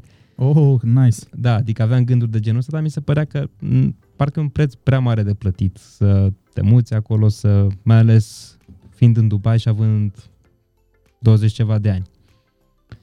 Iar cafea mi s-a părut ceva mult mai abordabil, plus că lumea whisky-ului tot timpul mi s-a părut o lume mult prea așa snobby. ok. Adică, de regulă, tot timpul degustările se, întâmpla, se întâmplau ba într-o uh, într-un cigar lounge sau un intermediu printr-o cină cu un tasting menu și așa mai departe. Mi se părea mult prea pretențioasă, adică de multe ori oamenii care veneau acolo veneau mai mult ca să se conecteze cu alți oameni și să... Deci un fel alte... de șpriț, da, între și- ghilimele. Da, nu chiar și pris, pentru că lumea, da, într-adevăr, chiar era pasionată de whisky și a- aveai discuții despre whisky cu oamenii respectivi, dar după aia oarecum să făcea și un schimb de business carduri și hai să ține legătura să Dar vedem ce veneau de putem să... dragul whisky-ului? Da, adică se îmbina business cu pleasure, știi? Bine, era... poate am, am exagerat eu cu șprițul ăsta, eu sunt obișnuit cu România și de aia scuze. Îmi retrag ce am Da. spus mai devreme. De exemplu, când lucram în vânzări, atunci me- mergeam mereu și chiar și uh, prindeam ceva business cu ocazia asta. Mhm. Uh, după am observat când am intrat în lumea cafelei și am început, mai mergeam încă la un trabuc sau la un uh, eveniment de whisky, deja când ajungeam acolo și eram în tene și în blugi rupt, deja lumea se uita ciudat la mine. Și când le ziceam că sunt lucrez la o prăjitură de cafea, deja parcă, Mm, ok. parcă nu mai erau așa interesat să mai discute, parcă tot trăgeau să se ducă să vorbească cu altcineva. Am înțeles. Deci snobby, e cuvântul cred că Da, l-ai ales bine, foarte la bine. momentul ăla chiar m-a amuzat și mi-a zis, am zis că am făcut uh, alegerea potrivită. Lumea cafelui e o cafea mult mai, nu știu, așa mai umilă, mai, oamenii sunt mult mai adevărați. Majoritatea oamenilor din cafea pe care îi cunosc din toată lumea sunt niște oameni deosebiți. Da. Niște oameni super calmi, super calzi, super primitori, care, până la urmă, urmei, cafea despre asta este, de a fi modest, de a, a transmite oarecum efortul oamenilor care chiar duc greul. Adică noi ce facem ca și bariști, noi nu facem mare lucruri. Noi suntem niște mici răsfățați. Stăm în fața espresorului, tragem niște șaturi, aia stăm picaci, de a mai trage unul, ia mai nu știu ce. Dar un tip care prăjește cafea și are, nu știu, 15 kg în prăjitor și le cam pecește, e greu să zic că aia mai pune șarjă. Da. Foarte frumos articulat. Apoi, foarte apoi frumos. uh, cel care uh, e la fermă și care face câteva tone bune, și la ăla e greu să facă o procesare și să zică, bă, n-a mers uh, la anul. Da, e cam nu-ți Știi? permis chestia Da, asta. zic, noi ar trebui să o lăsăm un pic mai moale, să fim un pic mai cu volumul mai încet, că suntem cam cei mai micuței în uh, toată povestea asta, dar, uh, cum să spun, misiunea noastră este să transmitem. Noi suntem niște medii oarecum care conectează consumatorul cu ceea ce înseamnă cafea și ar trebui să facem lucrul ăsta mai bine. Mai mult să spunem ce fac alții decât să ne punem noi amprenta, să, să zicem ce credem noi și ce ar trebui, cum ar trebui să fie. Foarte, foarte frumos articulat și de ceva timp vorbesc și mă uit așa cu admirație pentru că nu cred că am vorbit vreodată cu un barista care să articuleze atât de bine chestia asta și să, uh, nu să împacheteze, să prezinte atât de natural toată treaba asta. Adică cred că, adică eu cel puțin am învățat foarte multe numai din discuția asta. Mulțumesc. Știi? Și mă bucur foarte mult că în primul rând că ai venit aici. Mulțumim soției Cristina și fetiței Antonia că te-au lăsat să vii aici. Și le Că știm- mulțumesc foarte mult. Că știm că tot, e, tot ești plecat. Uh, vreau să te întreb, uh, mi-a rămas o imagine în cap. Uh, nu știu dacă ai văzut uh, filmul uh, A Movie About Coffee sau ceva. Este un film în care sunt unii din America care comercializează cafea și după aceea participă la competiții și așa. Și au zis să le fac o surpriză celor care produc cafeaua, nu știu, fermierii, nu știu dacă e ok, fermieri. Da, fermieri, sunt așa. fermieri. Și au adus din America un espresor și campionul național pe America și din cafeaua lor le-a făcut espresso și cappuccino și au băut pentru prima oară băuturile astea cu cafea luată din plantația lor și erau super încântați. Mi s-a părut mega șmecher chestia asta. Și cum ai zis tu, noi să spunem povestea celor din spate, asta foarte frumos. Da. Nu știu ce aș mai putea adăuga eu. Claudiu? Păi nu, eu sunt surprins că cei din Africa de fapt nu beau niciodată cafeaua. Ai fi Sau- surprins, dar uh, fermierii beau cea mai proastă cafea. Deci, uh, la ferme, s- oamenii care fac cafea și în țările respective, cafeaua e, nu e ok. E o calitate foarte joasă. Pentru că toată cafeaua bună se vinde. Și mai ales când e cafea bună, cam fiecare kilogram contează. Da. Un kilogram poate să coste cât uh, e salariul unei persoane pe lună. Am auzit și de sume de astea, nu știu, 2 dolari pe zi câștigă... Probabil sunt puțin exagerate. Da? Sunt probabil, dragul cazuri, marketingului? probabil sunt cazuri în care sunt și exagerate, dar probabil și sunt locuri unde încă se practică lucruri de genul ăsta. Și mă gândesc la, pe- la locurile care încă nu sunt uh, vizate de, spe, de cafea de specialitate.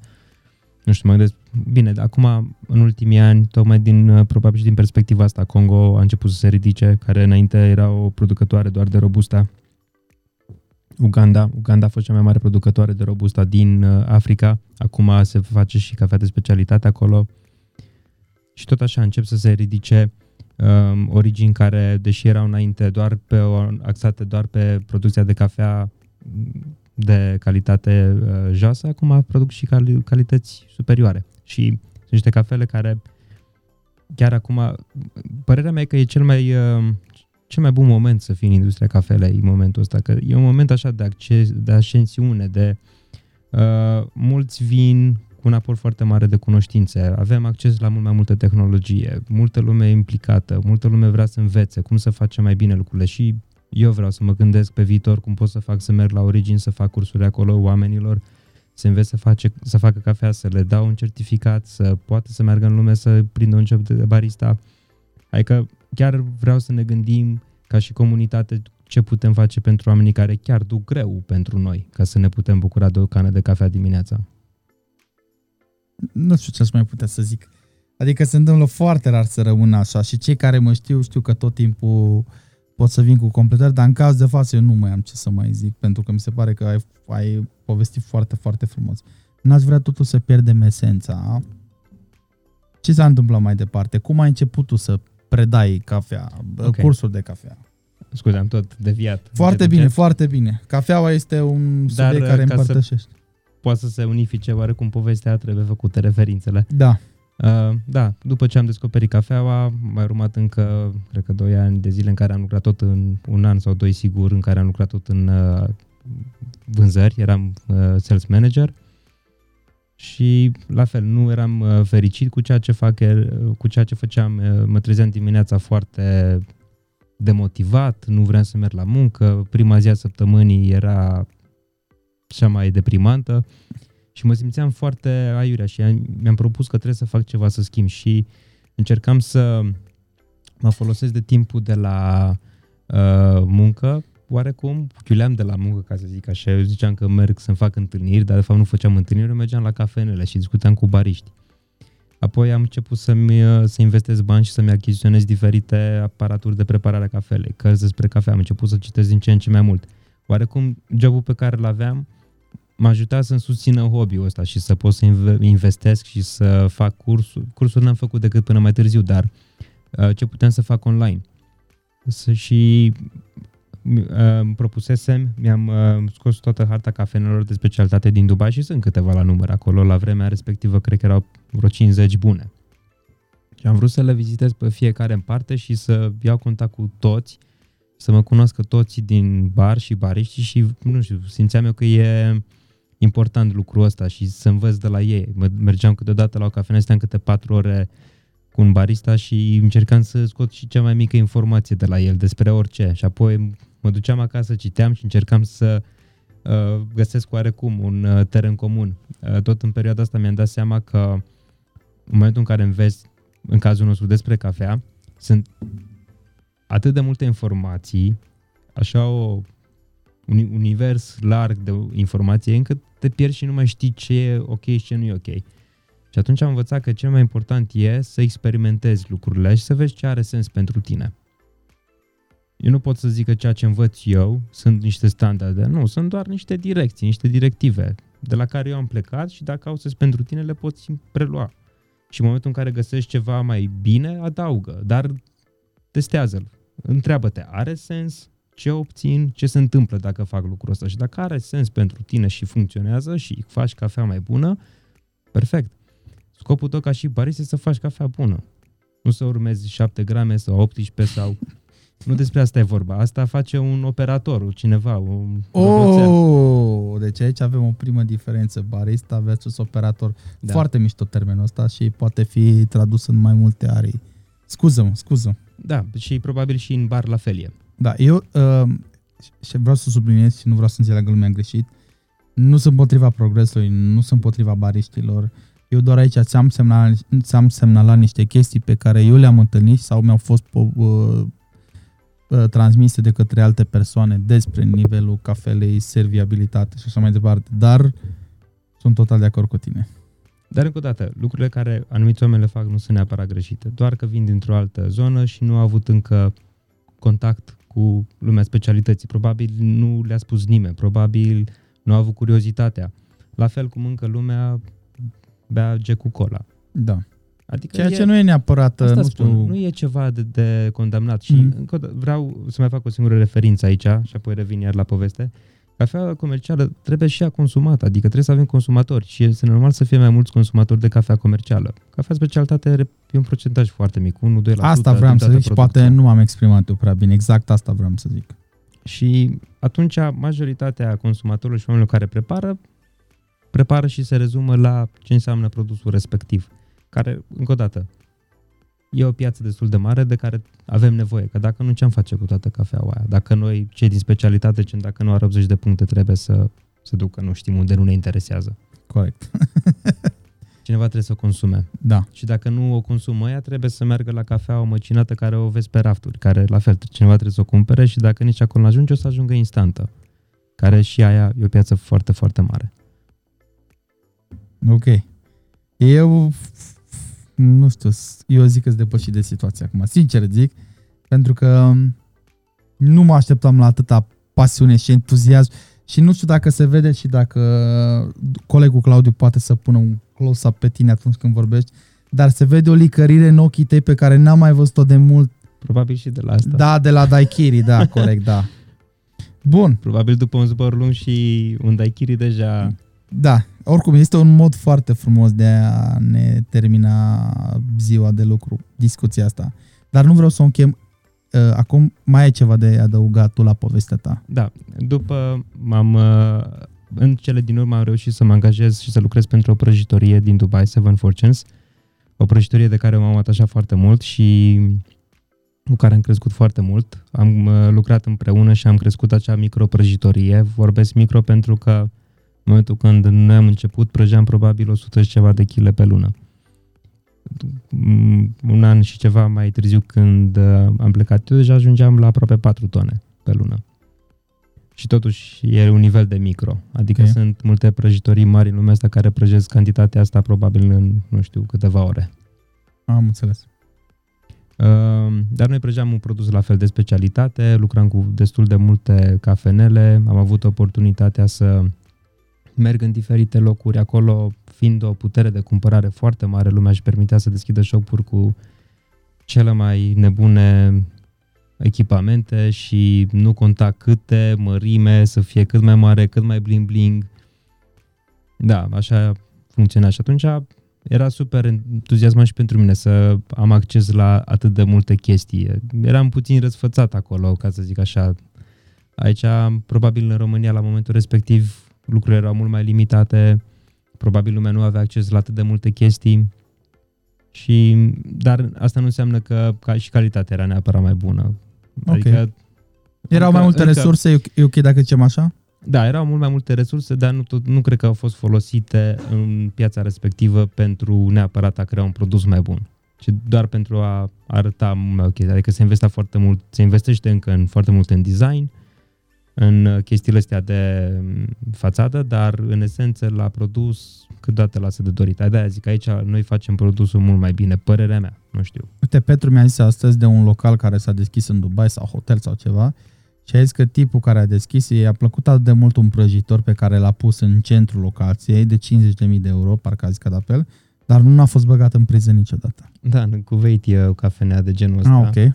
Ok. Și e chiar uh, o cafenea care e vis-a-vis de unde am lucrat eu chiar prima oară în, în uh, Kuwait pentru un proiect. Și e adevărat, au un, espre, au un prăjitor care pur și simplu e mobilă. Frumos. Cu Da. ghilimele de rigoare. Bun, cum ai ajuns în România din Dubai? Um, Cristina a rămas sărcinată. Am Ok. aflat că o să fim părinți dintr-o dată. Și dintr-o dată ne-am decis că să ne întoarcem înapoi acasă. Dar de ce nu în întorsură? Pentru că ne place Brașov. Ok. E aerul mai curat. Pentru că eu tot timpul am fost așa, atașat de Brașov. Brașovul mie tot timpul mi-a plăcut ca și oraș. Tot timpul m-am simțit acasă în Brașov și făcând liceu aici, având prieteni aici, tot timpul m-am simțit mult mai atașat de Brașov. Și noi ne bucurăm să te avem aici printre noi, mai ales Nu știu unde altundeva în țară aș putea să stau. Și eu zic la fel că sunt orașe foarte frumoase, dar parcă nici eu n-aș putea să stau în altă parte.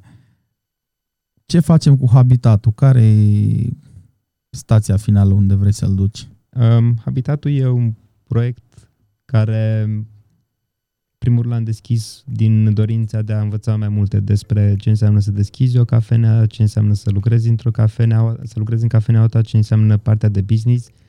Uh, pentru că vezi cu alți ochi uh, cafeaua când ai un business și când tu știi ce înseamnă operațiuni, ce înseamnă staff, cheltuieli și așa mai departe. E foarte ușor să te uiți la o cafenea și să zici, a, pe de ce nu fac asta așa sau de ce nu au prețul ăla la cafea sau de... E mult mai ușor din afară, dar când ai și un business, atunci înțelegi mult mai, uș- mai bine de ce unele lucruri sunt cum sunt. De asta te-am și întrebat de cafeneaua din gară. Da, probabil uh, au... Eu primul lucru m-am gândit la locație. Mm. Probabil locația nu le permite să vândă cafea mai scumpă sau probabil sau asta e strategia lor momentan. Ok. Asta nu înseamnă neapărat că eu o să fac cafea mai proastă. Dacă oamenii acolo sunt primitori și, și dacă fac cafea, cum o spunem noi, proastă, o cafea comercială, să zic, e irele- irelevant. Cu cât, atâta timp cât oamenii o fac din pasiune și din plăcere și oamenii care merg acolo găsesc produsul lor care le place, e perfect ok. Asta vreau, vreau oarecum să scot uh, numele ăsta de cafea proastă. Că nu e cafea proastă, e cafea comercială, care unul oameni chiar le place. Ok. De acord și fiecare cu gusturile lui aici. Da. Ce Um, facem? Te, te-am întrebat de habitat pentru că aici poate să mi se pare mie. Uh, N-am fost, după cum știi, în multe cafenele, dar parcă am văzut aceeași chestie peste tot. Adică în sensul în care n- n-am văzut cum văd la tine, știi, licărirea asta în ochi la oameni acolo să zică, mă, uite, noi aici o să facem un laborator, o să facem o Da. sală de cursuri, vrem să educăm oamenii, ăsta e scopul nostru, oamenii să bea cafea bună și așa mai departe. Da. De-aia am observat că nici nu vinzi apa acolo, toată apa este on the house. Apa, în primul rând, e un drept omenesc. Ok, deci nu vrei să faci bani din apă. Nu, adică toată lumea are dreptul la apă. De acord, de acord, dar sunt puține localuri care fac chestia asta. Nu trebuie să fii local pentru lucrul ăsta. Adică dacă se bate cineva la ușă și cere un par de apă, trebuie să-i dea un par de apă. Adică asta e bunul simț. De acord, de acord. Um, da, nu vrem să... Nu e neapărat țelul nostru să facem o grămadă de bani, să deschidem un business, să facem o cafenea. Da, avem nevoie de resurse financiare pentru a ne, pot, a putea menține familiile, în primul rând, și nebunele pe care vrem să le facem. Uh, cum am zis, vrem să ne implicăm și să dăm oarecum înapoi și oamenilor care chiar produc cafea. Vreau să găsesc modalități prin care să ajung uh, la ferme și să lucrez cu oamenii, să pot să le ofer timpul meu să, ca și voluntar, să aduc ce- un aport. Adică ceea ce știu eu să le poată fie de folos și lor. Adică nu numai partea că am cumpărat cafea. E și asta un fel de ajutor, dar cred că putem face un pic mai mult. Și pentru lucrurile astea, ca să călătorim până, nu știu, în Etiopia sau până în America Centrală, costă destul de mult. Și Dar tu nu poți să pleci prin asociația asta cumva împins, trimis de cineva, domne? Se fac programe de genul ăsta, dar și până ajunge acolo, adică implică anumite cheltuieli. De exemplu, dacă vreau să mă duc să-mi fac niște legături în direcția asta, ar trebui să fiu prezent pe la evenimente, gen World of Coffee sau evenimentele din America, evenimentele din Australia. Ori ca să mergi până acolo, nimeni nu ți le acoperă. Nu o să te sune asociația, zic Adrian, trebuie să vii, îți plătim noi tot.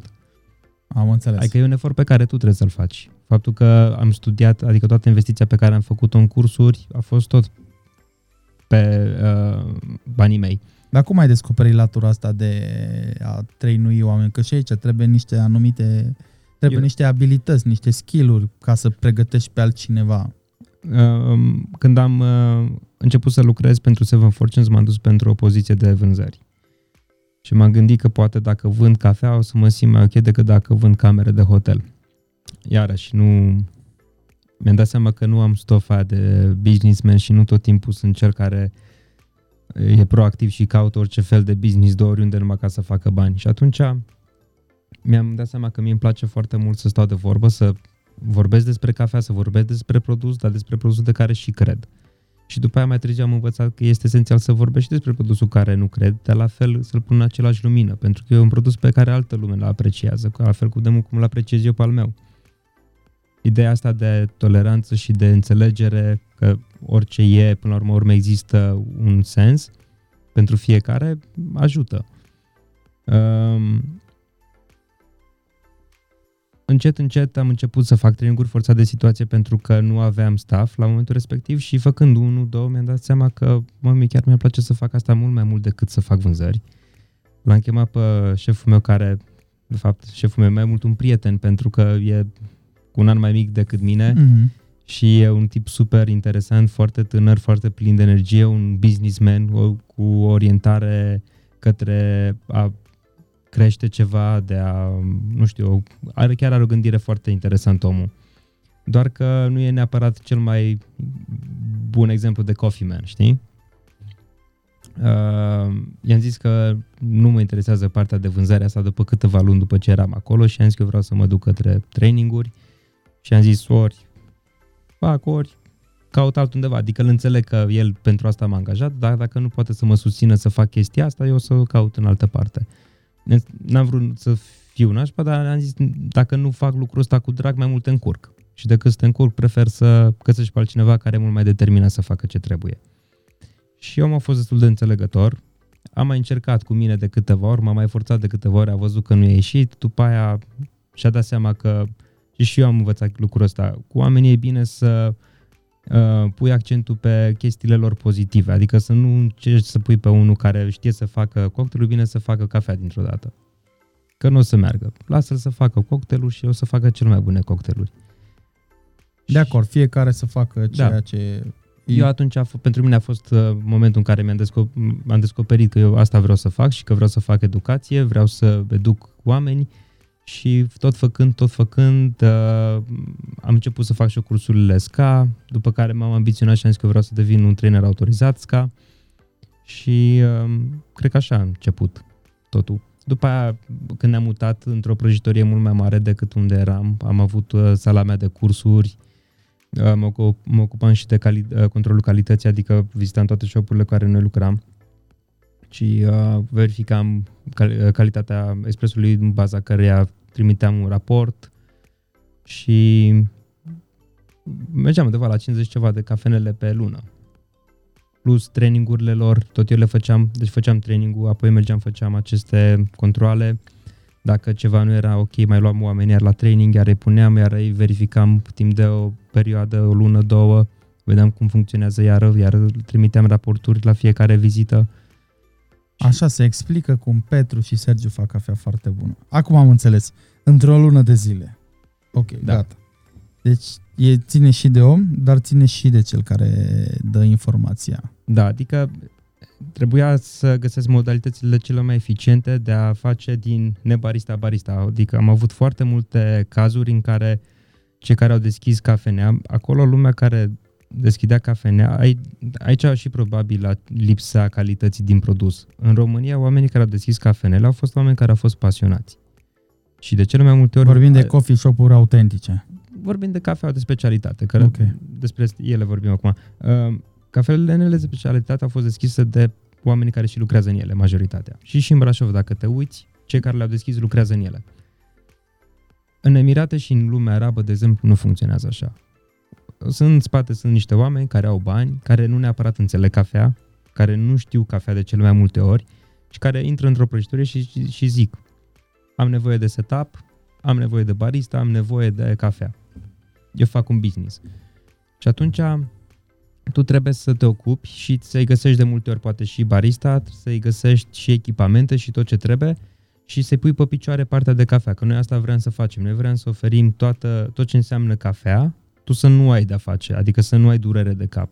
Noi să-ți implementăm partea de cafea în shop ca tu să nu ai niciun fel de aport. Ok, deci e Și mult atunci mai trebuia să complexă fie treaba. mult mai eficiente trainingurile. Eu trebuia să mă asigur că omul după ce pleacă de la training, omul ăla poate să facă cafea la nivel de specialty. Ok. Și tocmai de, de asta și făceam aceste vizite și le făceam surpriză, nu anunțam, Mhm. ajungeam dintr-o dată. Pentru mulți eram un mare bau-bau și trebuia să fii de multe ori și un pic mai rigid, ca oamenii să înțeleagă că e lucru serios, pentru că era și cafea noastră în joc, adică dacă oamenii ăștia nu știau să prepare cafea cum trebuie, era și numele nostru. Lumea ar fi întrebat, da, cafeaua de unde e? Păi de la Seven Forces. A, e proastă cafea. Pe când cel care o prepară probabil nu înțelege cum să o prepare ca să scoată ce trebuie din ea. Cafea de specialitate e, e ca un bebeluș. Deci numai când e în zona de confort e liniște. Altfel țipă. Țipă când e un pic subestras, când e un pic supraextras, adică niciodată nu-i convine. Trebuie să fie doar în zona aia de balans tot timpul ca să fie plăcut. Altfel, dacă, e puțin, dacă este subextras este acru, dacă este supraextras e amar. Când e în balans e dulce, e plăcut. Și să-l urmărești tot timpul să fie acolo cu el, câteodată poate fi chiar uh, copleșitor. Chiar frustrant, aș putea spune. De multe ori când ești în grabă și nu ți șaturile, chiar îți vine să iei aparatul și să-l arunci un pic, dar Asta e. Asta e riscul meseriei, nu? da. Uf, am discutat o grămadă despre partea asta de cafea, nici eu nu mă așteptam, sincer. Mai și putem discuta dacă vrei. mai putem discuta doar că eu trebuie să plec imediat, am de făcut o livrare, chiar dacă este nouă. Seara noi lucrăm și la ore de genul acesta. Aș vrea să, uh, Claudiu, înainte să închei, ai vreo întrebare? Da, uite, avem niște întrebări de la m, telespectatorii noștri din viitor. Um, de pe planeta muritorilor. Um, N-am vorbit ni- uh, aproape deloc de modul de extragere al cafelei. Bun, uite, vezi ce înseamnă să ai un observator? Putem să facem un podcast numai despre asta? um, da, sunt trei metode marșilate de extracție. Avem în primul rând presiune, care cu modul prin care lumea este cea mai familiarizată, este vorba de espresso. Apoi avem metodele de gravitate și astea se referă foarte mult la filtrele manuale pe care le vedeți prin barul V60, Chemex și așa mai departe. Și apoi mai este metoda de imersie, nu știu dacă există cuvântul ăsta în română, dar îl producem. Da, e, nu, este, este. Și aici ne referim la metode French Press, Cupping, Cold Brew, Clever Drip și așa mai departe. Astea sunt metodele principale de extracție a cafelei. Răspund, Mulțumit. Am răspuns cumva la întrebare sau... Sau am, vrei la espresso, mai, mai vrei mai direct? Nu, nu, nu, e în regulă. Um, Bănesc că nu există o metodă corectă sau greșită. nu, nu doar există preferată? pentru că în funcție de cafea trebuie să te adaptezi. Sunt cafele care merg foarte bine în espresso, sunt cafele care merg foarte bine în filtru. Ca și barista trebuie să înțelegi cap, cum să spun, capabilitatea cafelei, să înțelegi ce personalitate are și să îi faci ce mai bine pentru ea. Nu poți să forțezi un, o cafea care nu merge în espresso să o tragi acolo, că o să scoți ce mai nașpa din ea și nu o să fie un produs bun. Aveți cuvântul, domnul Claudiu. Checked. Checked. S-a G- bifat. S-a S-a, bifat? bi- s-a bifat sau am încurcat mai mult? Nu, nu, nu, nu, e, e clar. Da, cum am și el, muritorii de rând, noi De multe ori muritorii de lumea rând, am caută înțeles. să fie o rezolvare uh, generală la cafea, dar din păcate nu există. Aici ajungem. Nu există o rezolvare universală pentru cafea. Nu există o rețetă, pe, vorbesc de cafea de specialitate. În cafea comercială acolo lucrurile stau total diferit, acolo există niște standarde, fiecare brand și le impune și prăjirea cafelei susține lucrul respectiv. În cafea de specialitate nu este, nu, nu, nu e posibil să ai niște rețete standard. Ok, deci ce am înțeles eu după toate, cred că sunt aproape trei ore în care am vorbit, este faptul că eu am încorcat borcanele și am făcut și am fost, cred că, o bună bucată de timp confuzat, mă refer ani de zile, în care am pus la un loc cafeaua comercială cu cafeaua de specialitate și de aici s-a creat varza asta în capul meu, dar după această discuție cu tine am înțeles perfect. Uh, aș vrea să, să, să-ți dau un pont pe care eu l-am aflat de la alții, cum să ai o cafenea de succes. Vrei să auzi? Da, te rog. Deci fii e un barista neavizat, îți dau un sfat ție cum să ai o cafenea de succes. E o poveste adevărată pe care am auzit-o de la un prieten de-a meu, care este din Siria. Și a zis că a avut un prieten acolo, o cunoștință, care avea o cafenea care nu mergea. Și ghiși ce a făcut. Într-o seară a dat jos toate tablourile, avea niște tablouri și semnul și a scris acolo Starbucks. Și a pus toate semnele de la Starbucks înăuntru. Și că de când a deschis cu Starbucks, a avut mega succes. Și l-a întrebat cineva, ești afiliat cu Starbucks? Prietenii mă refer. Nu. Păi și nu ți-e frică că o să te dea în judecată? Să vină în Siria să mă dea în judecată. și gata, știi, s-a da. folosit da. cumva de climatul politic de acolo. Da. Deci, dacă vreodată nu vă merg cafenele, mutați-vă în Siria și schimbați-vă în Starbucks. E, e, e o posibilitate. Deci ăsta este un sfat mega șmecher. Trebuie să ții cont de... O să țin cont de acest sfat. Nu o să ai nevoie tu, clar. După cum, deci, nu știu dacă se vede, tu ai captat pe cameră licărirea aia din ochii lui? Nu știu cum să o zic. S-a văzut Claudiu Man, s-a bifat? Da, da, da, se, se vede foarte bine. Ok, deci atunci cineva care vorbește așa cum ai vorbit tu despre uh, ceea ce face el și pasiunea asta și energia asta, n-are cum să dea fel așa ceva. Noi și punem cea mai, cele mai bune intenții și cea mai bună energie acolo și, și noi suntem convinși că o să dea rezultate. Și oricât de greu ți-ar fi sau vă va fi la habitat dacă veți avea uh, zone de genul acesta, uh, ce vreau să zic este că veți avea parte de susținerea comunității, ceea ce nu s-a întâmplat cu proprietarul dinainte, care a venit cu o idee setată despre cum ar trebui să fie cafea în Brașov și n-a fost flexibil și atunci comunitatea s-a întors cu spatele la el. Nu e cazul la tine. Eu vreau să te felicit pentru ceea ce faci, pentru modul cum o faci. Cei care vor să vină la cursuri la tine, mergeți. Deci numai, noi am vorbit așa, general, la două cocktailuri și o sticlă de suc. Dar la nici nu vreau să gândesc ce sunt la cursurile tale, ce se întâmplă acolo. Care se bea multă cafea. Se bea foarte multă cafea. Da. Cine vrea să vină la curs, în primul rând trebuie să fie băutor de cafea.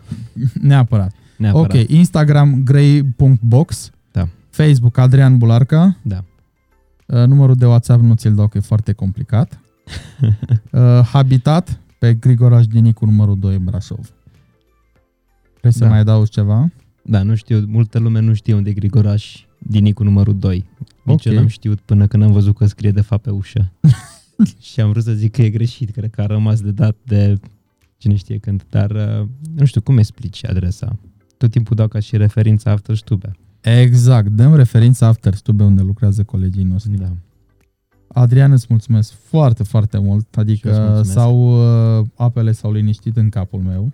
Mă bucur foarte mult să aud asta. Și sper că și cei care se uită la noi au înțeles măcar jumate din câte am înțeles eu aici, sau nu știu cum să zic, că nici nu vreau să se înțeleagă greșit.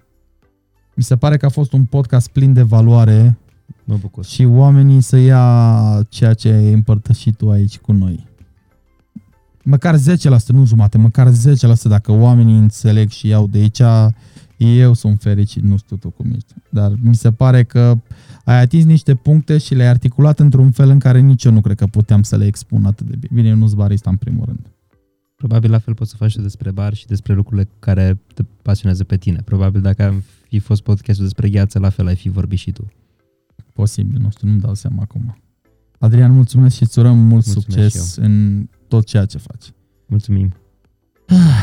Răsuflu ușurat, sau nu știu dacă chiar ușurat, a fost ceva mega fain pentru mine, pentru că nu, Nu știu dacă o să vadă pe ecran sau prin sunet, dar a fost o mega energie faină aici pe care Adrian ne-a transmis-o, care a venit din Dubai după o săptămână de training, uh, drumuri, avioane, a venit direct de la București, a venit aici să stăm de vorbă despre cafea. Nu uitați, ne găsiți pe YouTube pe canalul Arta de a fi barman, uh, ne găsiți audio pe Spotify, pe Google Podcast, Apple Podcast, uh, Mixcloud și SoundCloud. Mulțumim celor de la Vizibil pentru că ne-au găzduit în acest studio unde noi am putut să vorbim despre ceea ce ne face plăcere. Mulțumim Monin România și FreeSense. Până data viitoare, toate cele bune!